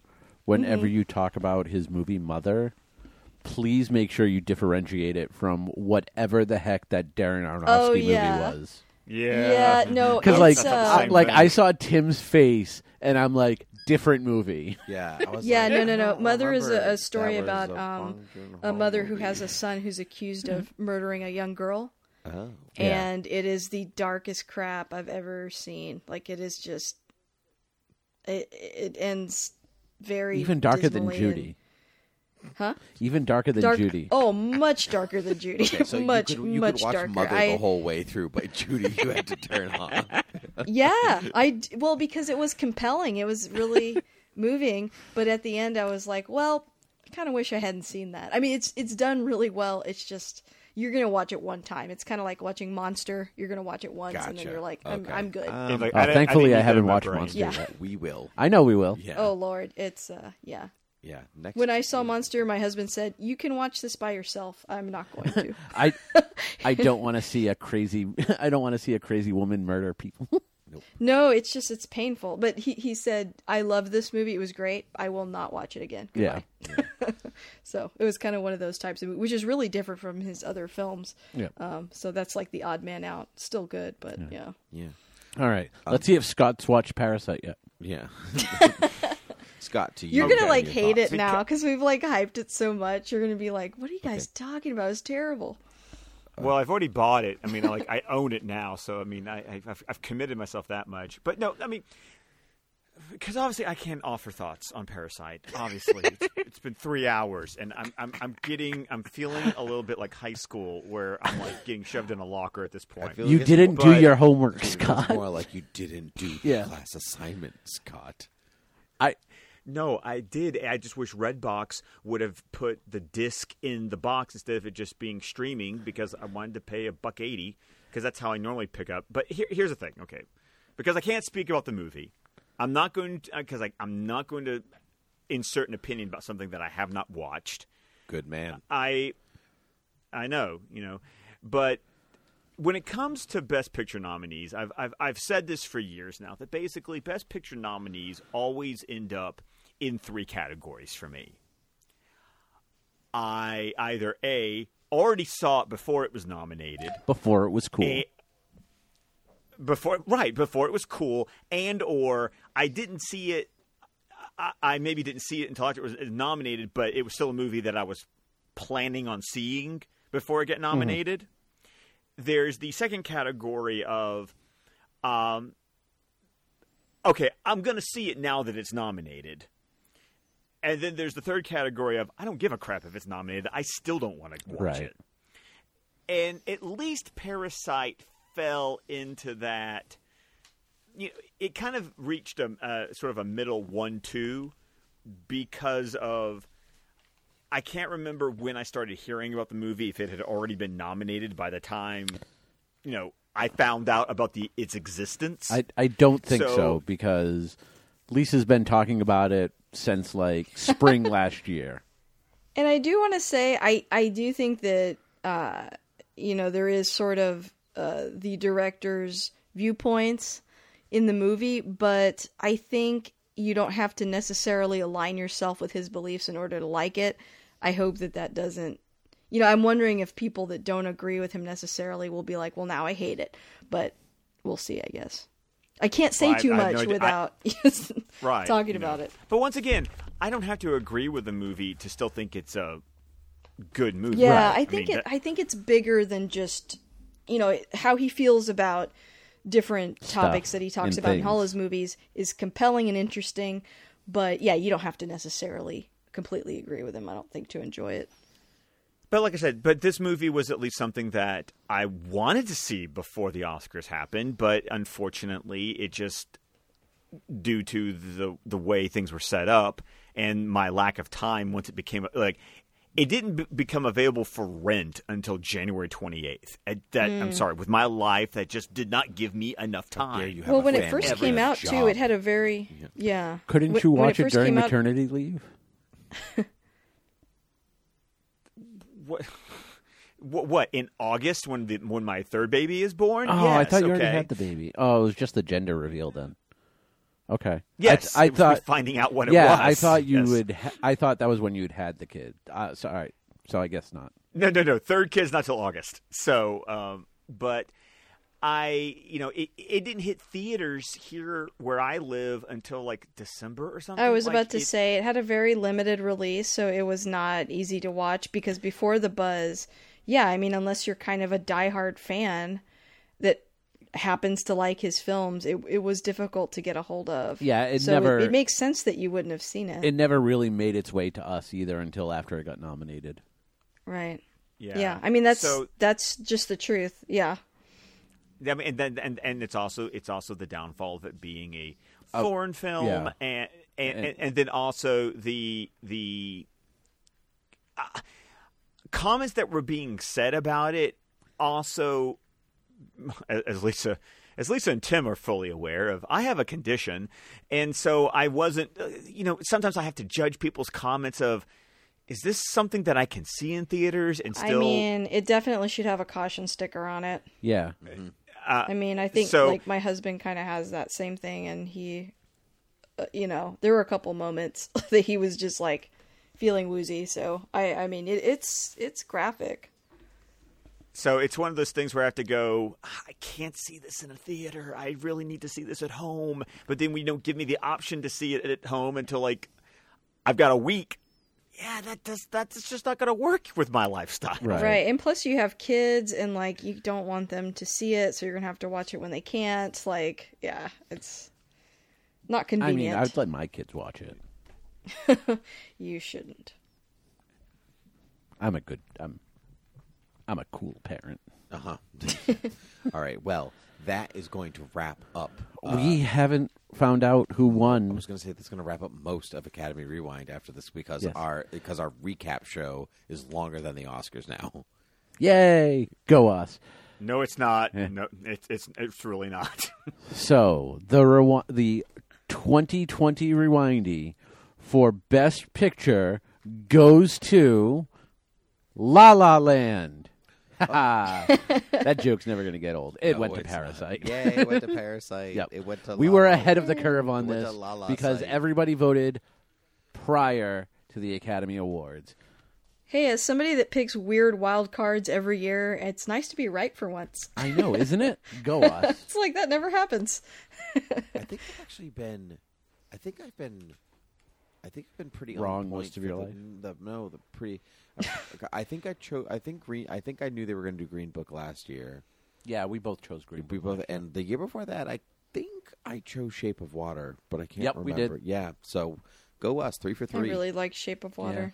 You did Uh, not, or did? It's I did. Oh, I yeah, I love Yeah. Shape of Water. It's funny Yeah. we said like the the Academy very rarely gives the best picture movie uh, award to the best picture. It's really just from this and Titanic. Mhm.